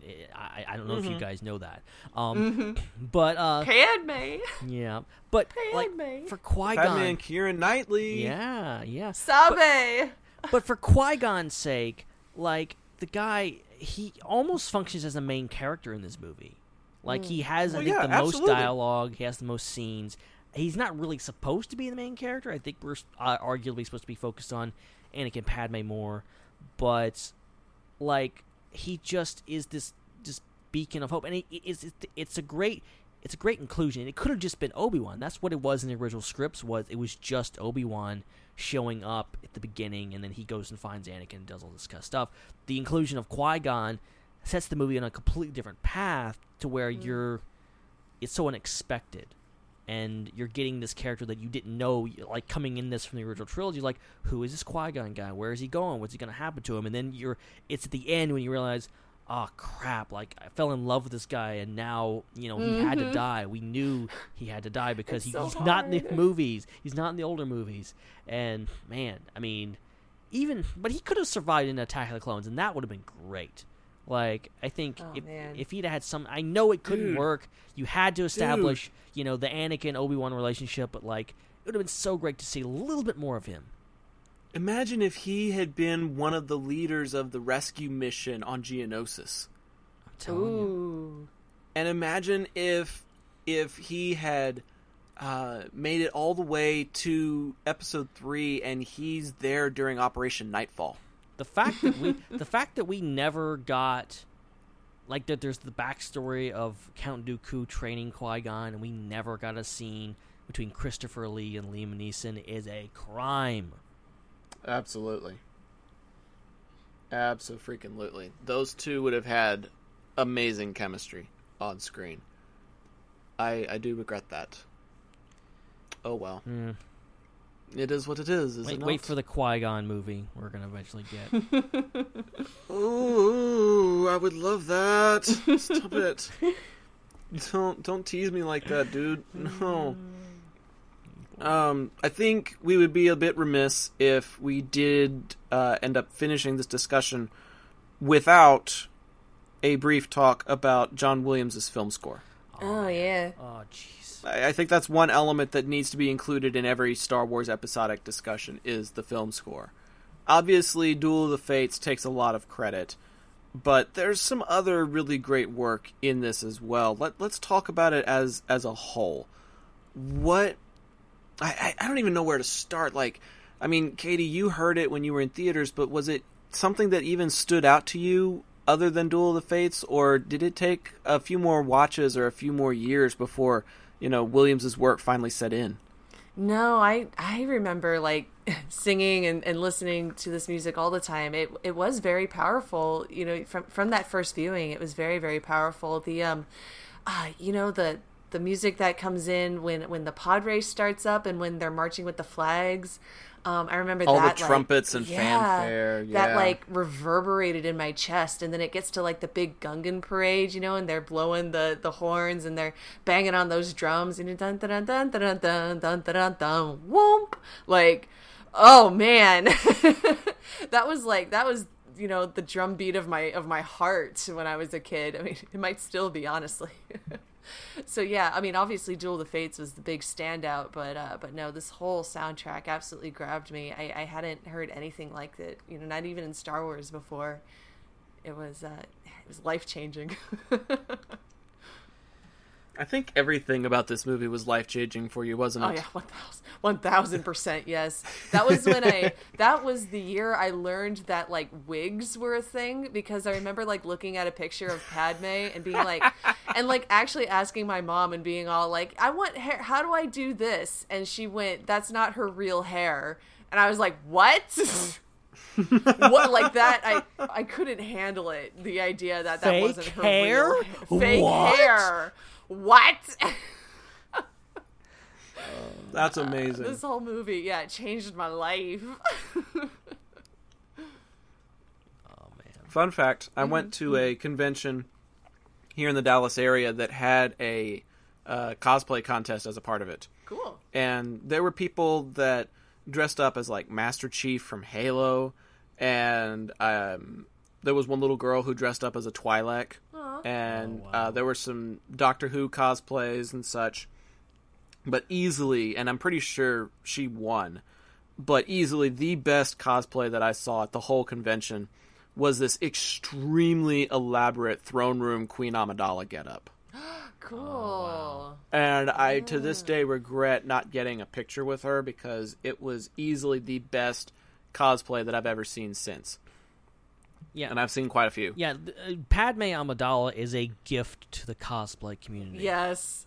Like how many She really costumes? is. Like she's changing, she's changing clothes every five seconds. Like every scene, Mhm. she got a new costume. I, I love it. Like it just, and that's just another like thing that this movie establishes, and of course the other prequels kind of carry on with it. But like, Mm-hmm. just the fact that you have this really strong female character. She's a, I mean, she badass. She she's the one telling all the dudes, "Look, I'm going back to my planet. I'm going to take it over."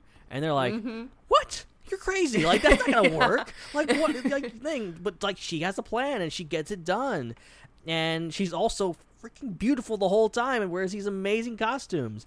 Yep, um, yep. it's it's just it, she uh, what a credible credible character. Mm-hmm.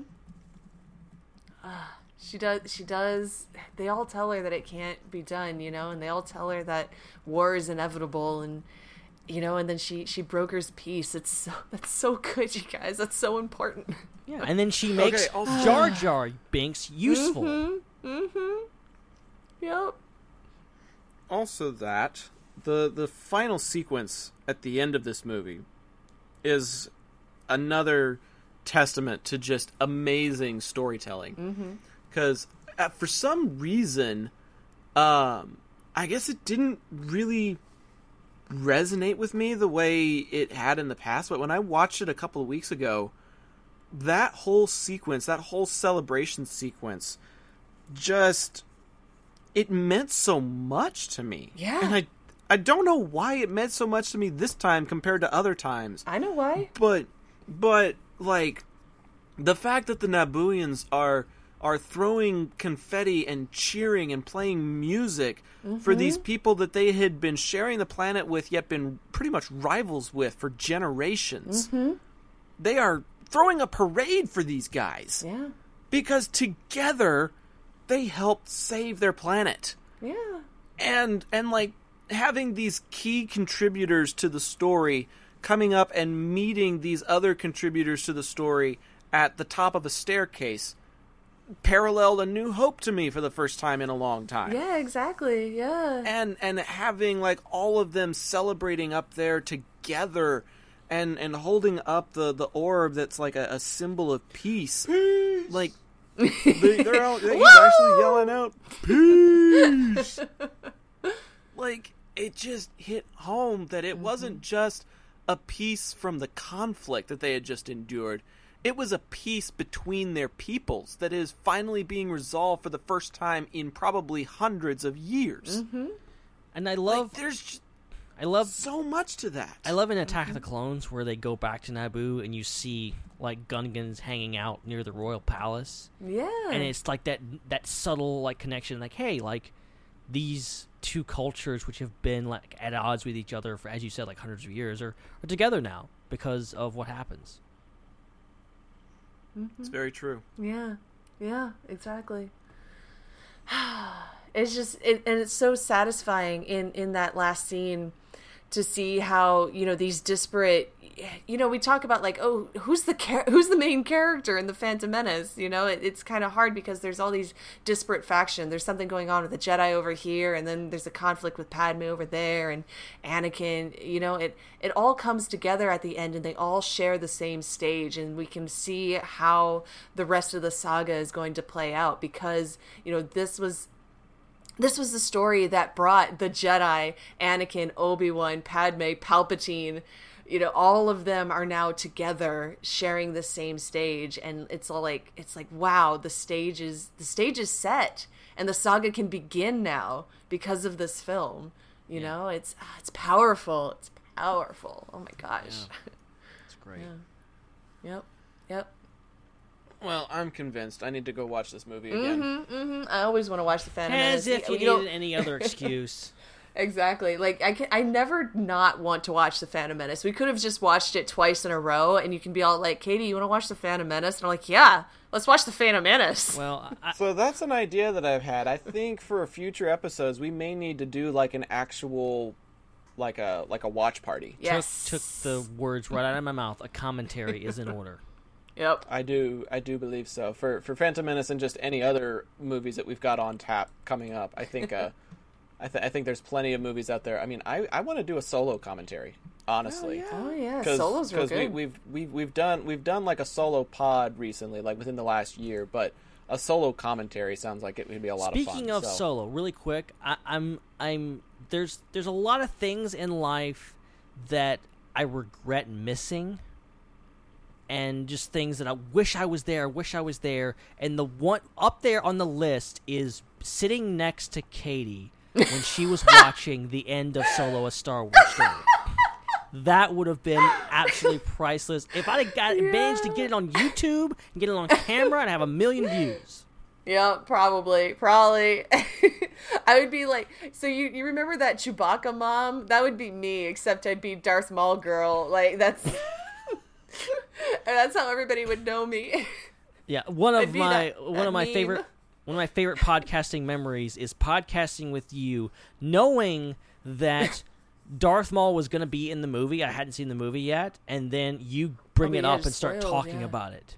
Oh yeah, because oh my gosh, because all of my Darth Maul friends on Tumblr were talking about like, it, there's Pykes in this movie, and I'm like, I know, and they're all like, they're like. "Ugh, What's Darth Maul doing at this time? And I'm like, I don't know, but and we were like talking about the possibility of like, you oh know, Oh or just you know, even just we weren't even like, could he be in it? Because we thought that you know, of course, it was ridiculous. No, he's not going to be in it. But we are like, okay, but how does he tie into this? you know like we oh my gosh and just the fact you know just seeing a Pyke was enough to like get my my like my bells ringing in my head all like where where darth maul at right now what It- what's he doing That movie is amazing for the fact that it isn't just like this one and done cameo at the end. It seeded so much. Oh, it- that movie. it absolutely has. Crimson Yep. Dawn. Like Mhm. halfway through the movie, I'm sitting next to Dominic, going like, "Oh, dude, like they're they're they're setting this up. Like Yeah. you know this is nothing that they just threw in at the end of the line. Like it's it, it was there all along. It's Oh my gosh! And that whole yeah, that whole movie kept teasing me when it was all like you know dropping stuff like Teras Kasi, you know, and talking about like ah, like freaking Dryden's yacht, you know, was a Mandalorian ship, and I'm like, mm, you, you can't, don't tease me, movie, don't tease me unless you're gonna pay it off. And then they did. It was so. It was so good. Oh my gosh. Oh, my gosh. Uh, So you were saying about a solo commentary? I think I know who we need to have on that solo commentary. I'll put it that way. yes, do it. I wonder. This discussion could easily continue for another hour Yep, or two, but uh, we've already been broadcasting for about two hours. Yep. Yep. and there's there's plenty of other stuff to do uh, here on the show before we close it out. One of them is something that we're trying to bring back from 2015. Ben, do you remember the quotathon? I do believe I do. I don't remember So- what we did, but I remember it happened. So back in 2015, every movie we discussed, one through six, we decided to try and start at the beginning of the movie, very beginning, and quote as much of it as we could from memory until one of us flubbed up. and I think episode one was like the best one that I ever did out of all six, just because I've got everything from that movie memorized up until about when um, Qui Gon meets Jar Jar. Like from Oh, the be- okay. like from the beginning of the movie up until that sequence, I'm pretty sure I can quote everything word for word. Wow. Not even not even kidding. It's very impressive, honestly. I I'm I'm I, it, I'm getting there because there are a few movies that I actually can quote word for word. The Lion King and Emperor's New Groove are two of them. I'm working on the Phantom Menace. I'm trying, but uh, for sake of inflections. We're actually going to go off of a script tonight, and I've attached it to you guys in a private chat on Facebook. Oh, perfect. Uh, so that you have access to it. Um, I, I scrolled down quite a ways to make it all the way down to the dinner sequence that we have between Shmi and Anakin, Padme, Jar Jar, and Qui Gon. Oh, now, obviously, there's more of them than there are of us. So essentially, what I was thinking we could do was just rotate characters regardless of who they are, just to mix it up and be fun. So, like, we could say uh, I started off as Shmi, and then Katie, you were Anakin. ben, you would then take Shmi's next line, even though I was just previously Shmi a second ago. I'm not sure if this script is accurate. Usually the scripts aren't. Yeah. In my sorry, I have I have I have the scene like uh, playing on my on my computer right now, and then I'm looking at the script that Zac gave me, and I'm like, this is incorrect. It's not a hundred percent, but it's it's enough to help We'll us refresh We'll our. get there, It, It's it's enough to refresh our memory. Okay. Because because you're right. Like Yeah. uh, after after the awkward silence and Anakin's line comes up and it says, "Have you ever seen a pod race?" It's supposed to be, "Has anyone ever seen a pod race?" Has anyone ever seen a pod race? So I mean, there's there's there's a, there's a little bit of a discrepancy here, Okay. but it should be enough to at least to at least carry us because the, the- Yeah, the let's do point it. The, Yeah. the point is more about trying to do your best impression of these characters. Okay, I love it. I'm So- ready. I'm here for it. Okay, so Zac, you're gonna start. I'll I'll lead off as Shmi, and then Okay. Katie, you'll have Anakin's line. Ben, you have Shmi's next line. And I'm, to be honest, I'm not able to get into the script for some reason. Hmm. Uh oh. Okay, then try to do it from memory. That's what I'm thinking. I might just. I yeah, might try. try. I might just try it. I might just try it. Hold on a second. I'm gonna do one more thing, and then I'm gonna I'm gonna give up, and I'm just gonna go for memory. And I feel like I can do it. I feel like I can. You feel it. like you feel like you've got this this particular scene down enough where you can. Do you do you want to have particular characters then? Do you want to have no, like just I, one I character can that you focus on? I can probably just go off of what you guys say. Yeah, I, I like this plan. Uh, Ben Okay. going in a little blind. I like it. Okay. Yeah. Ben's Ben's flying solo then. look, look, look. Being being as it may that the Star Wars Underworld did all the quotes in the Phantom Menace already and into Attack of the Mhm. Clones, meaning I did all that. All right, I did every single one of yeah, those you damn you do things. all those screen caps. You do all those promo images. So I have been over the actual dialogue of this movie countless times. So I should be able to know how to do this. Well, aren't we hoity-toity then? All right, let's do it. Let's do it. Let's get to it. Okay. So am I going? this how, is- where am I? How is- am, where am I? Where am I going to insert myself into? How you're you're you're You're you're Jar Jar. you're, you're third you're third in the order. So I'll say a line, Katie's going to say a line and then you've got the next line after that. Brilliant. Okay. So this is the dinner scene in episode 1 where they're all on Tatooine having supper talking about lots of things actually. Here we go. All slaves have transmitters placed inside their bodies somewhere. I've been working on a scanner to try and locate mine. Any chance to any in blah? That's not my first one. Action. Any any attempt to escape. And they blow you up. Boom. How would? I can't believe there's still slavery in the galaxy. The Republic's anti-slavery laws. The Republic doesn't exist out here. We must survive on our own. Uh, that's me like snapping with my tongue. Excuse me. Eat me. I can't remember the next line. Has anybody ever seen a pod race? They have pod racing on Malastare. Very fast, very dangerous. I'm the only human who can do it. You must have Jedi reflexes then. If you race pods. Don't, Don't do that, do that again.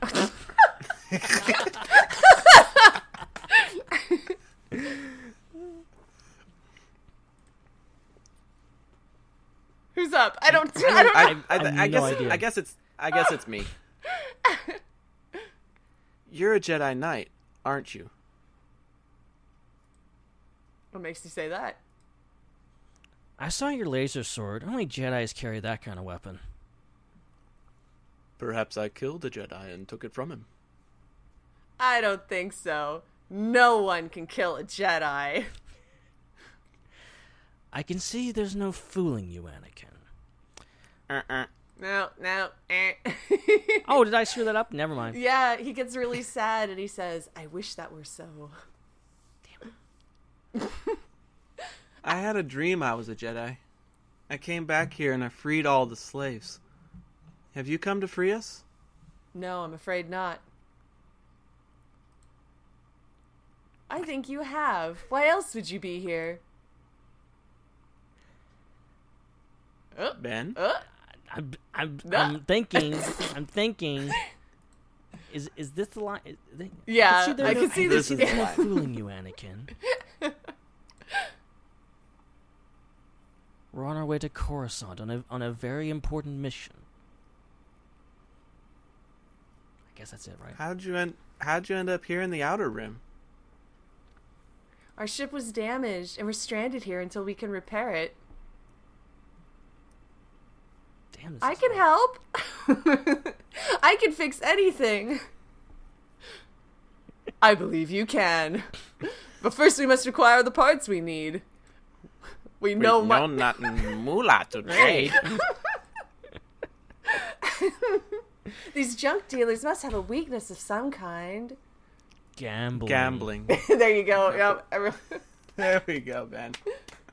Everything uh, here revolves around betting on those awful races.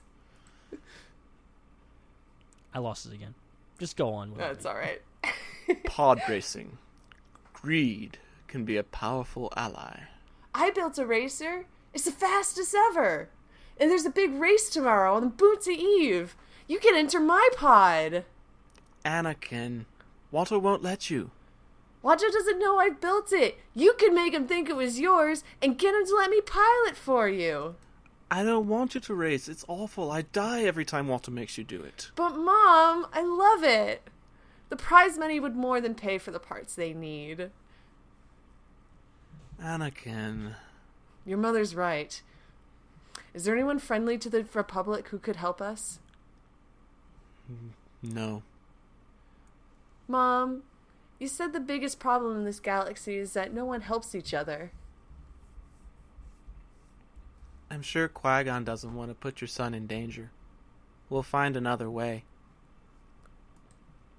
Oh, gosh, what is the next part? Uh, she says like he was meant to help you. I don't remember. I think I think I think she said something like, "There is no other way. I may not like it, but Oh, that's right. Yeah, I may not like it, but he was meant to help you.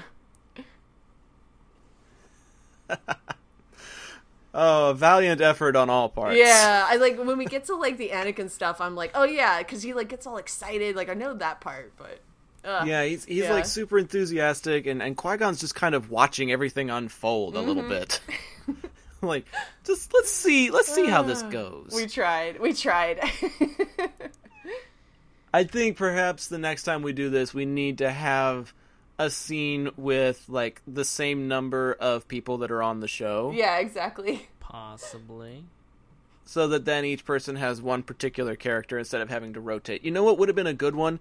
Mhm. A, a really a really good scene would have been with Qui Gon, Obi Wan, and Jar Jar as they're going to the planet's core. Oh yeah. Oh, Maxie begged a force. Gooberfish, huge teeth. That's still one of my. That's up there. That that cracks me up every single time I watch the movie. Everything See, when he and- when he and- goes, oh, monsters back! uh," He just passes out. I'm like, oh my god, this is hilarious. Well, you know why he passes out, right? oh yeah, because Qui Gon like puts a hand on his shoulder and tells him to relax. He like Jedi mind tricks him into relaxing. I You love never- it. It's so Oh, good. Yeah, and then Obi Wan's like, it's- "Oh, you it's- overdid it's it." almost Thought like about it's that. almost like the Star Wars version of the of the Vulcan neck pinch. yeah, Boy, that's- exactly. that's, a, that makes that scene a lot darker now. Damn. yeah, exactly. That's why. That's why Obi Wan turns to to Qui Gon and says, "You overdid it," because he pushed too hard, and rather than relax him, he knocked him out. Yeah. Oh my god, i that's a new perspective. Wow, wow, you're blowing my mind again. Damn. Wow. We're teaching Mr. Star Wars something over here. I mean, he does hate Star Wars, so why would he pay attention? So That's, Uh, that's that's why I didn't know the lines. I hate Star Wars. Fake Uh, fan. that that was our quote-a-thon in place of quote of the night. You can expect something similar every time we do a Star Wars discussion, unless we end up doing a live commentary, in which case it's basically a giant quote of the night. Uh, so be sure to stay on the lookout for that. Let's double back really quick and give our planet scores for this movie. And if you're listening live in the chat, send us your rating out of 10 and we will add it to our uh, collection of scores that we've got here. Uh, we're trying to make a, a, a database that's going to have all of the different scores from all the different movies we reviewed since we introduced Planet Score. So uh, if you're listening on iTunes and Google Play and all that sort of stuff, we're going to send you a promo on our Facebook page, uh, the IPC podcast, Intergalactic Peace Coalition, however you want to search for it. Uh, you can find it there on social media. But if you're listening live, go ahead and send it to us now here on channel1138.com. Katie, you're our guest for the evening. Uh, I'm really curious, although I'm pretty sure I have an idea. Out of 10, how do you rate The Phantom Menace? 100 out of 10. out of 10. Yeah, 100. 100 out of 10. movie. Cue the Lego movie. Everything, Everything is, is awesome. awesome. Everything is cool when you watch The Phantom Menace. It's just so dang cool. It's The Phantom Menace, you guys. I A love round of applause. I love it so much. Yeah, no, it's it's a perfect score. It's a, it's a 10 out of 10. I would rank it higher if I could. I Not even Master Yoda has a planet score that high. Oh, that paraphrase just made my night. Oh, thank you so much for that. You're very welcome. I've worked so hard on trying to introduce the planet score, and it just hasn't caught as much traction as I hoped it would. But oh my gosh, that's going to be like our new quote. Even Master Yoda doesn't have a planet score that high. oh, that's brilliant. That's brilliant. Ben, what do you give the Phantom Menace? it's it's hard. It's hard because I I I am I am soaking up Katie's enthusiasm and being loving this movie even more, and I want to give it like a you know one thousand out of ten. Um, oh, you just got to do better than Katie. She only gave it a 100. yeah, yeah, she's a fake fan. Um, I didn't mean that. I didn't I've never, I've Um, never even seen the Phantom Menace. yeah, like, see. jeez. yeah, seriously. She, slu- she you hear how she flubbed that one line earlier? Yeah. Oh, she, right, That, that, yeah. that was that was the Oh, proof. Y'all, yeah, all and you need. got every line perfectly, Ben. Yeah, I'll, I'll edit it in a way that it sounds it sounds like I got it perfectly. Um, that, that's that's my. you can like edit out our voices and like record your own voice over us. It'll basically just be all Ben doing the whole quotathon, and we're just gonna be sitting there going, uh, uh, uh. Yeah. You're giving me ideas. Okay. Um, I'm gonna give it a nine out of ten. Yes. Love it. I'm I I give it. I'm taking one point away just for the minor flaws that I find with it. Um, but I mostly don't give a crap about them because I love this movie. Exactly. Yes. High fives. Oh man, you know, here's here's the thing, Katie. If you had not been on this show, I might have critiqued it more than I really need to. Mm-hmm. Because the bottom line is, I enjoy watching this movie. Precisely. Yeah.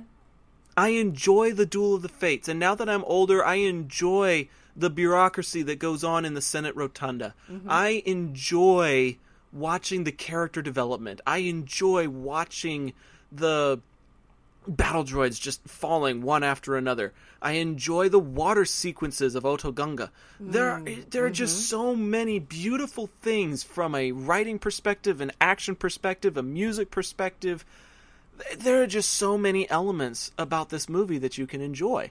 Yes, there are some flaws. I, I'm going to be one of those people that's like, yes, there are things about it that aren't as great as they could have been. but that doesn't take away from the nostalgia. That doesn't take away from the enjoyment. And it doesn't take away from the fact that, like I said at the top of the show, this is the only Star Wars movie I can get my brother to watch with me. Aw, He yeah. and he and I don't have a whole lot of similarities. We'll watch some Disney movies from time to time, but we don't really have similar interests in TV shows. We don't really have similar interests in movies. And so when I do get something that we have that common thread in, I embrace that and I eat it up, you know? And even if that means rewinding the sequence before the pod race starts so that we hear five times in a row. if that means I get to watch a Star Wars movie with my brother, so be it.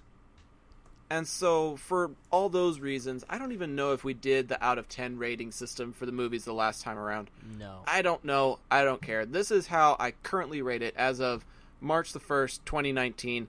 It's also a 9 out of 10 for me.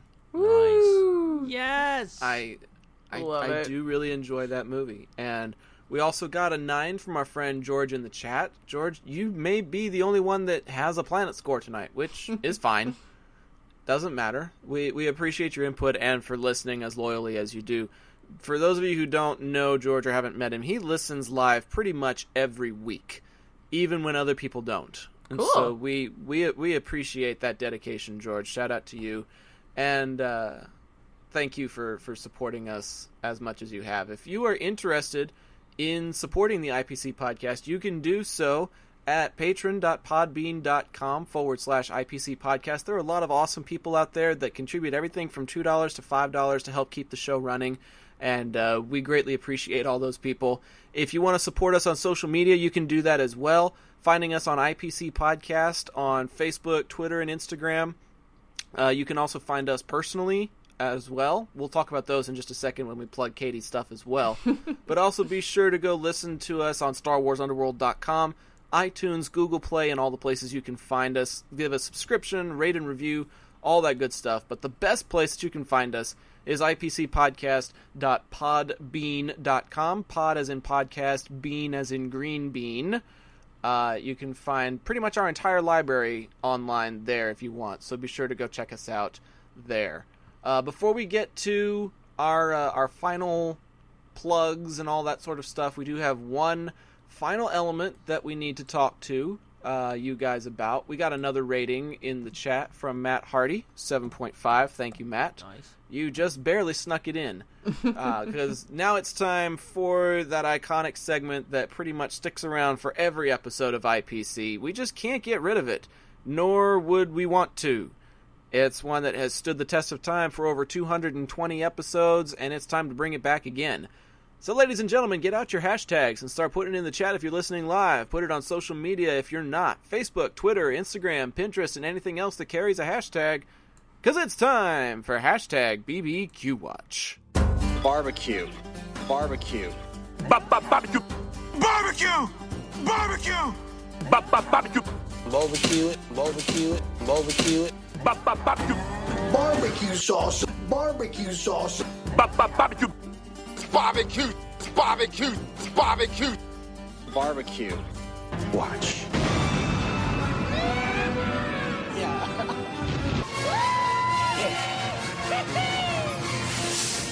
Fun fact that last little cheer that you hear at the end of the Barbecue Watch segment is the celebration of the pilots blowing up the droid control ship in The Phantom Menace. Yeah, I remember that. That's one of one of the many cheers that we bring in throughout the course of that uh, barbecue watch celebratory segment. Uh, tonight's uh, barbecue discussion is pretty easy, pretty straightforward.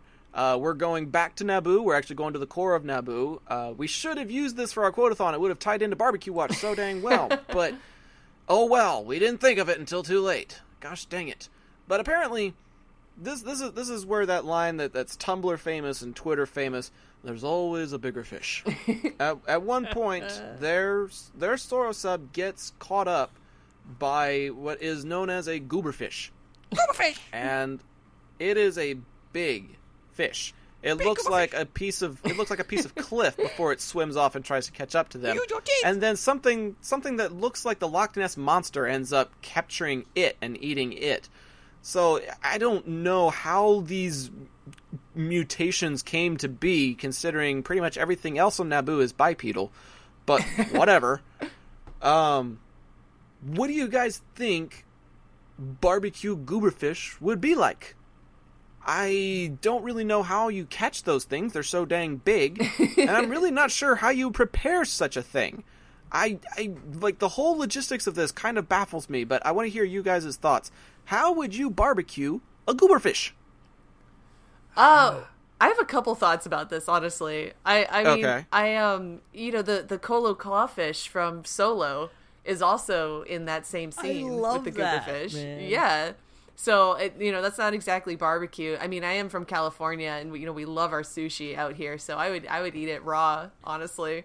Um, but as far as like you know BBQ goes in the Phantom Menace, I'm surprised we're not talking about the uh, um, the Gorgs from uh, from Mos Espa. There's um Oh. there's that the Gorg. Walla mon- Wonga? Yeah, exactly. Yeah, that's Gragra. So that vendor, the one who tells uh, Jar Jar that hey, that's gonna cost seven whoopee oop- whoopee whoopee. Yeah, her name is Gragra, and they call her Gragra the Gorgmonger. And apparently, she I looked at her Wikipedia Wo- Wikipedia page. Or apparently, Wikipedia. apparently she like becomes famous and she actually gets to like you know buy her own ship and like and go and cook gorgs like across the galaxy Like, She is know? intergalactic master chef. Exactly i love that that's amazing It's it sounds like it sounds like the space equivalent of of a of a taco truck or yeah something like that. exactly exactly so you know you know as long as we're bringing back uh um uh mar Marfalump we should we should bring back Gragra, justice for Gragra. She should like roll up to Rey, you know, with like her her Gorg cart and sell Rey a Gorg. That'd be amazing. I, I want. I mean, I we- want her her starring in her own cooking show. Yes, on oh, Disney the Gra Gra Plus. cooking show. Yes, on Disney Plus. Come on, Disney, do the right thing. Eh. Gragra cooking show.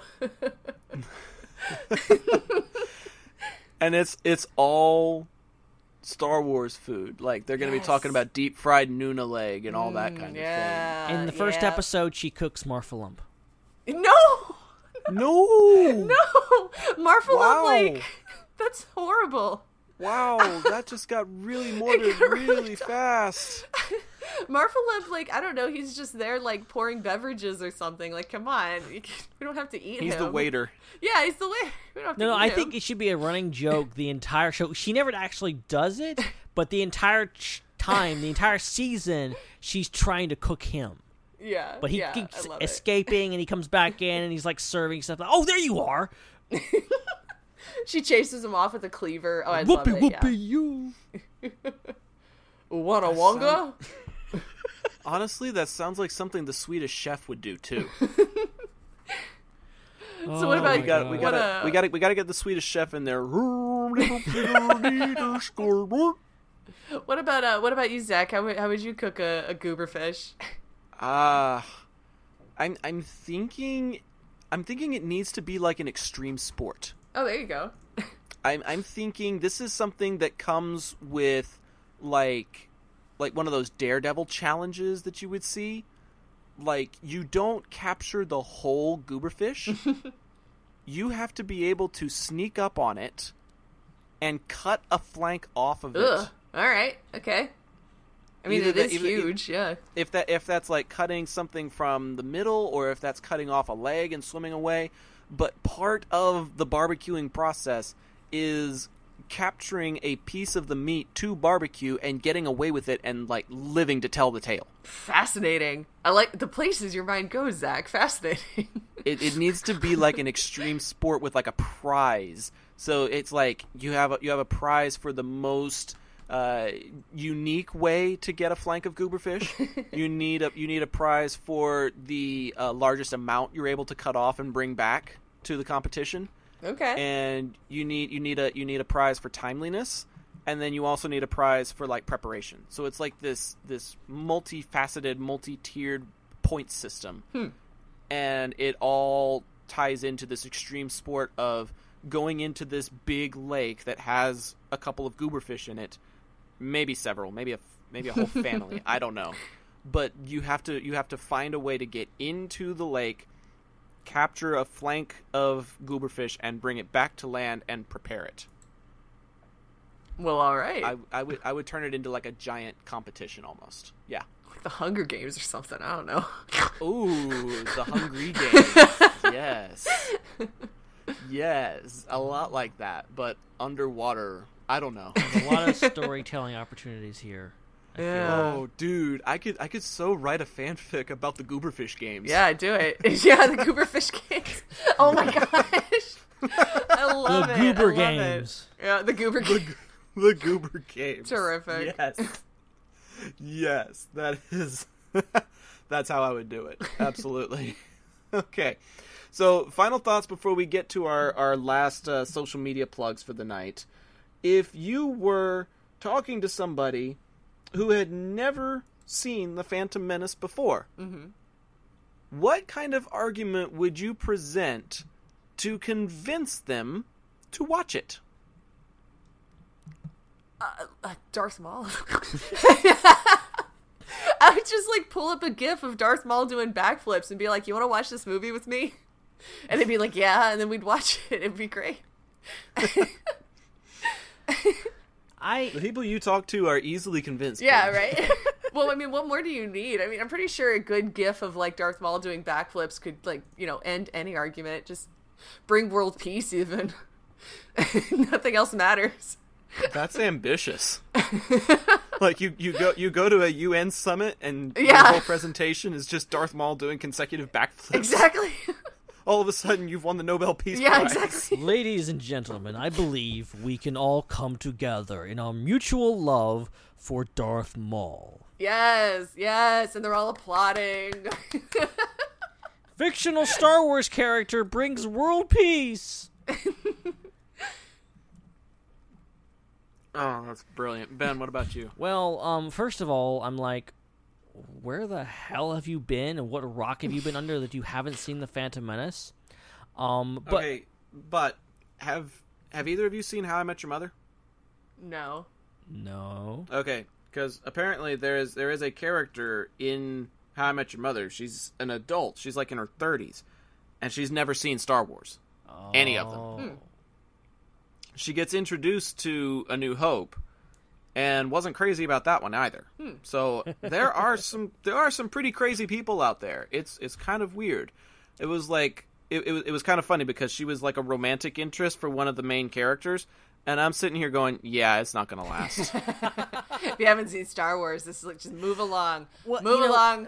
jumping off of that, I feel like for in let's be honest here, the original trilogy are every Star Wars film is a product of its time, and they're Mhm. all different in the way. And the older films are they they in some places look kind of old, and they are old, and they're slower paced, and they're just they're they're play like movies that were made in the seventies and eighties, whereas the prequels play like movies from the 90s and early 2000s.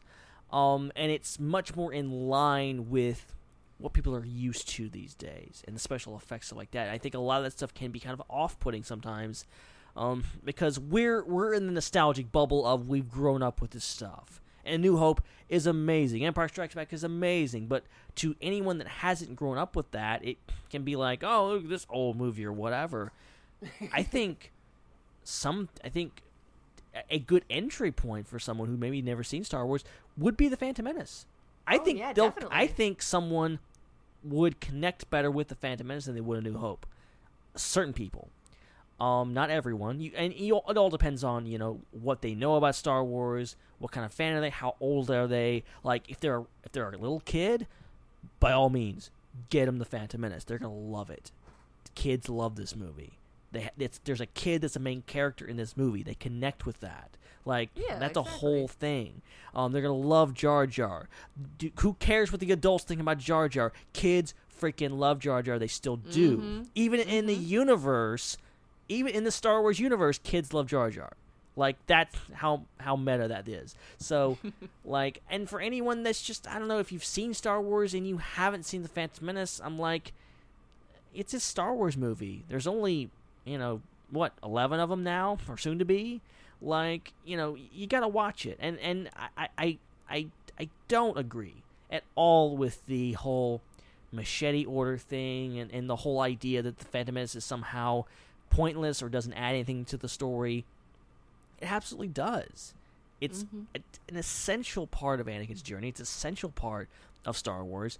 If you're if you're if you're leaving Phantom Menace out of your viewing of the Star Wars saga, think of how many things you're missing. You're missing Qui Gon. You're missing Shmi. You're missing the setup of Anakin's relationship with his mother and how that sends him down a dark path when he loses her.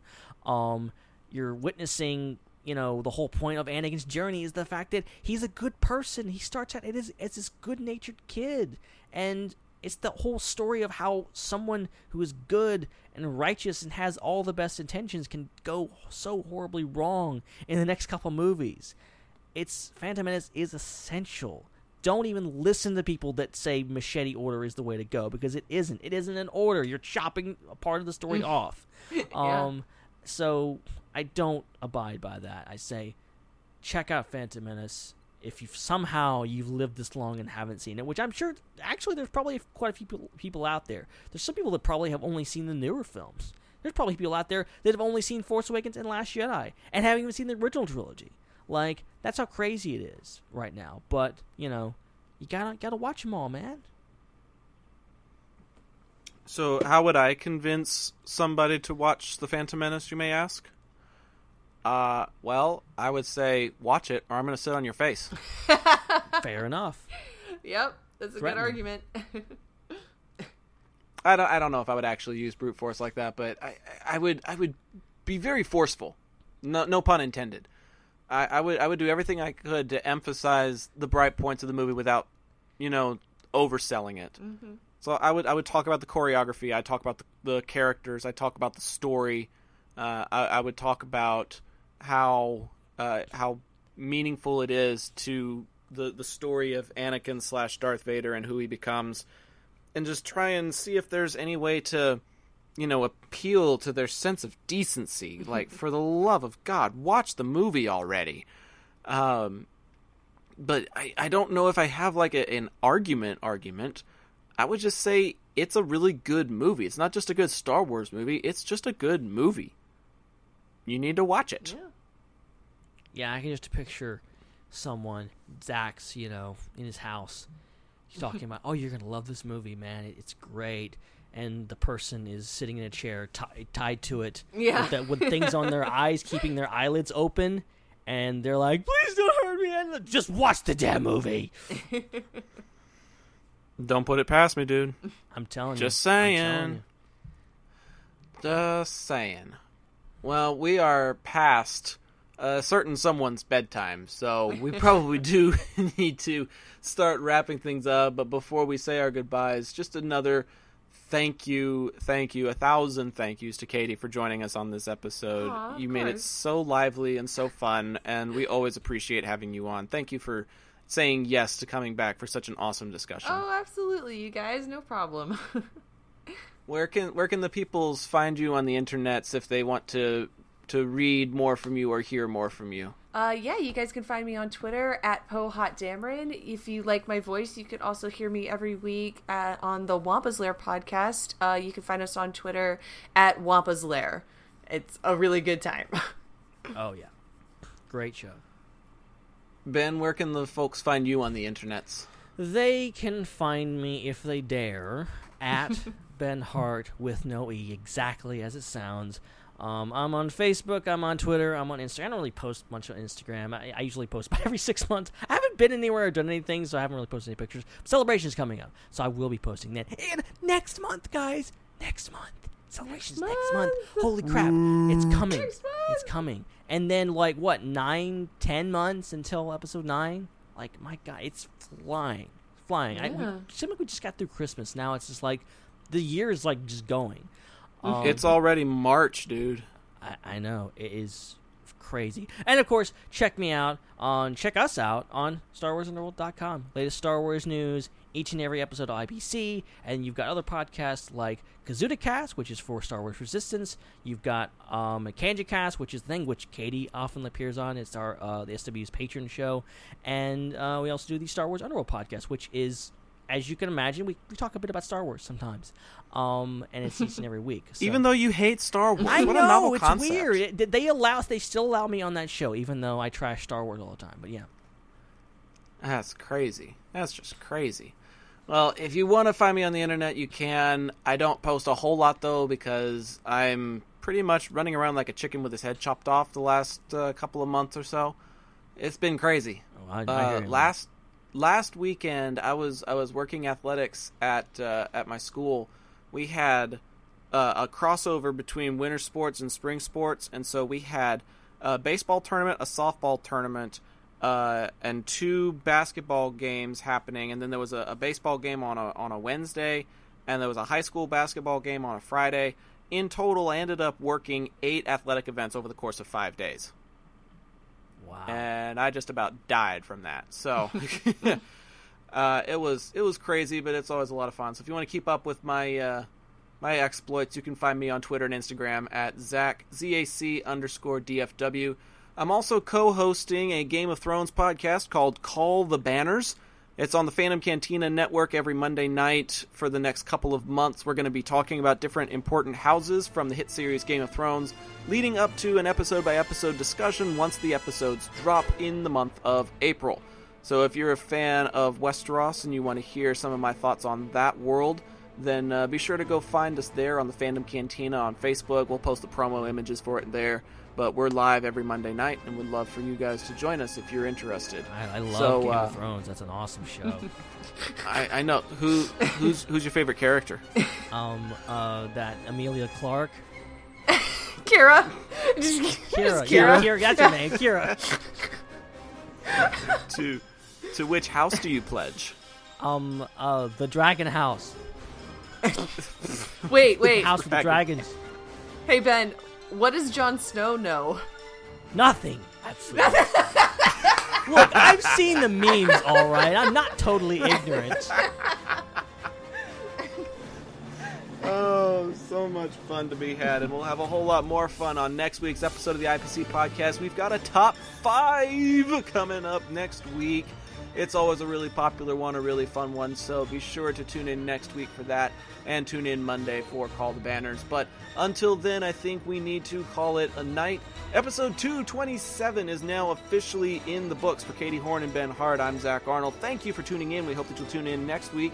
But until that time comes around, we just want to leave you with this closing thought Crowns are inherited, kingdoms are earned. And we've hoped we've earned the right to see you next time on IPC. But until then, good night, everyone.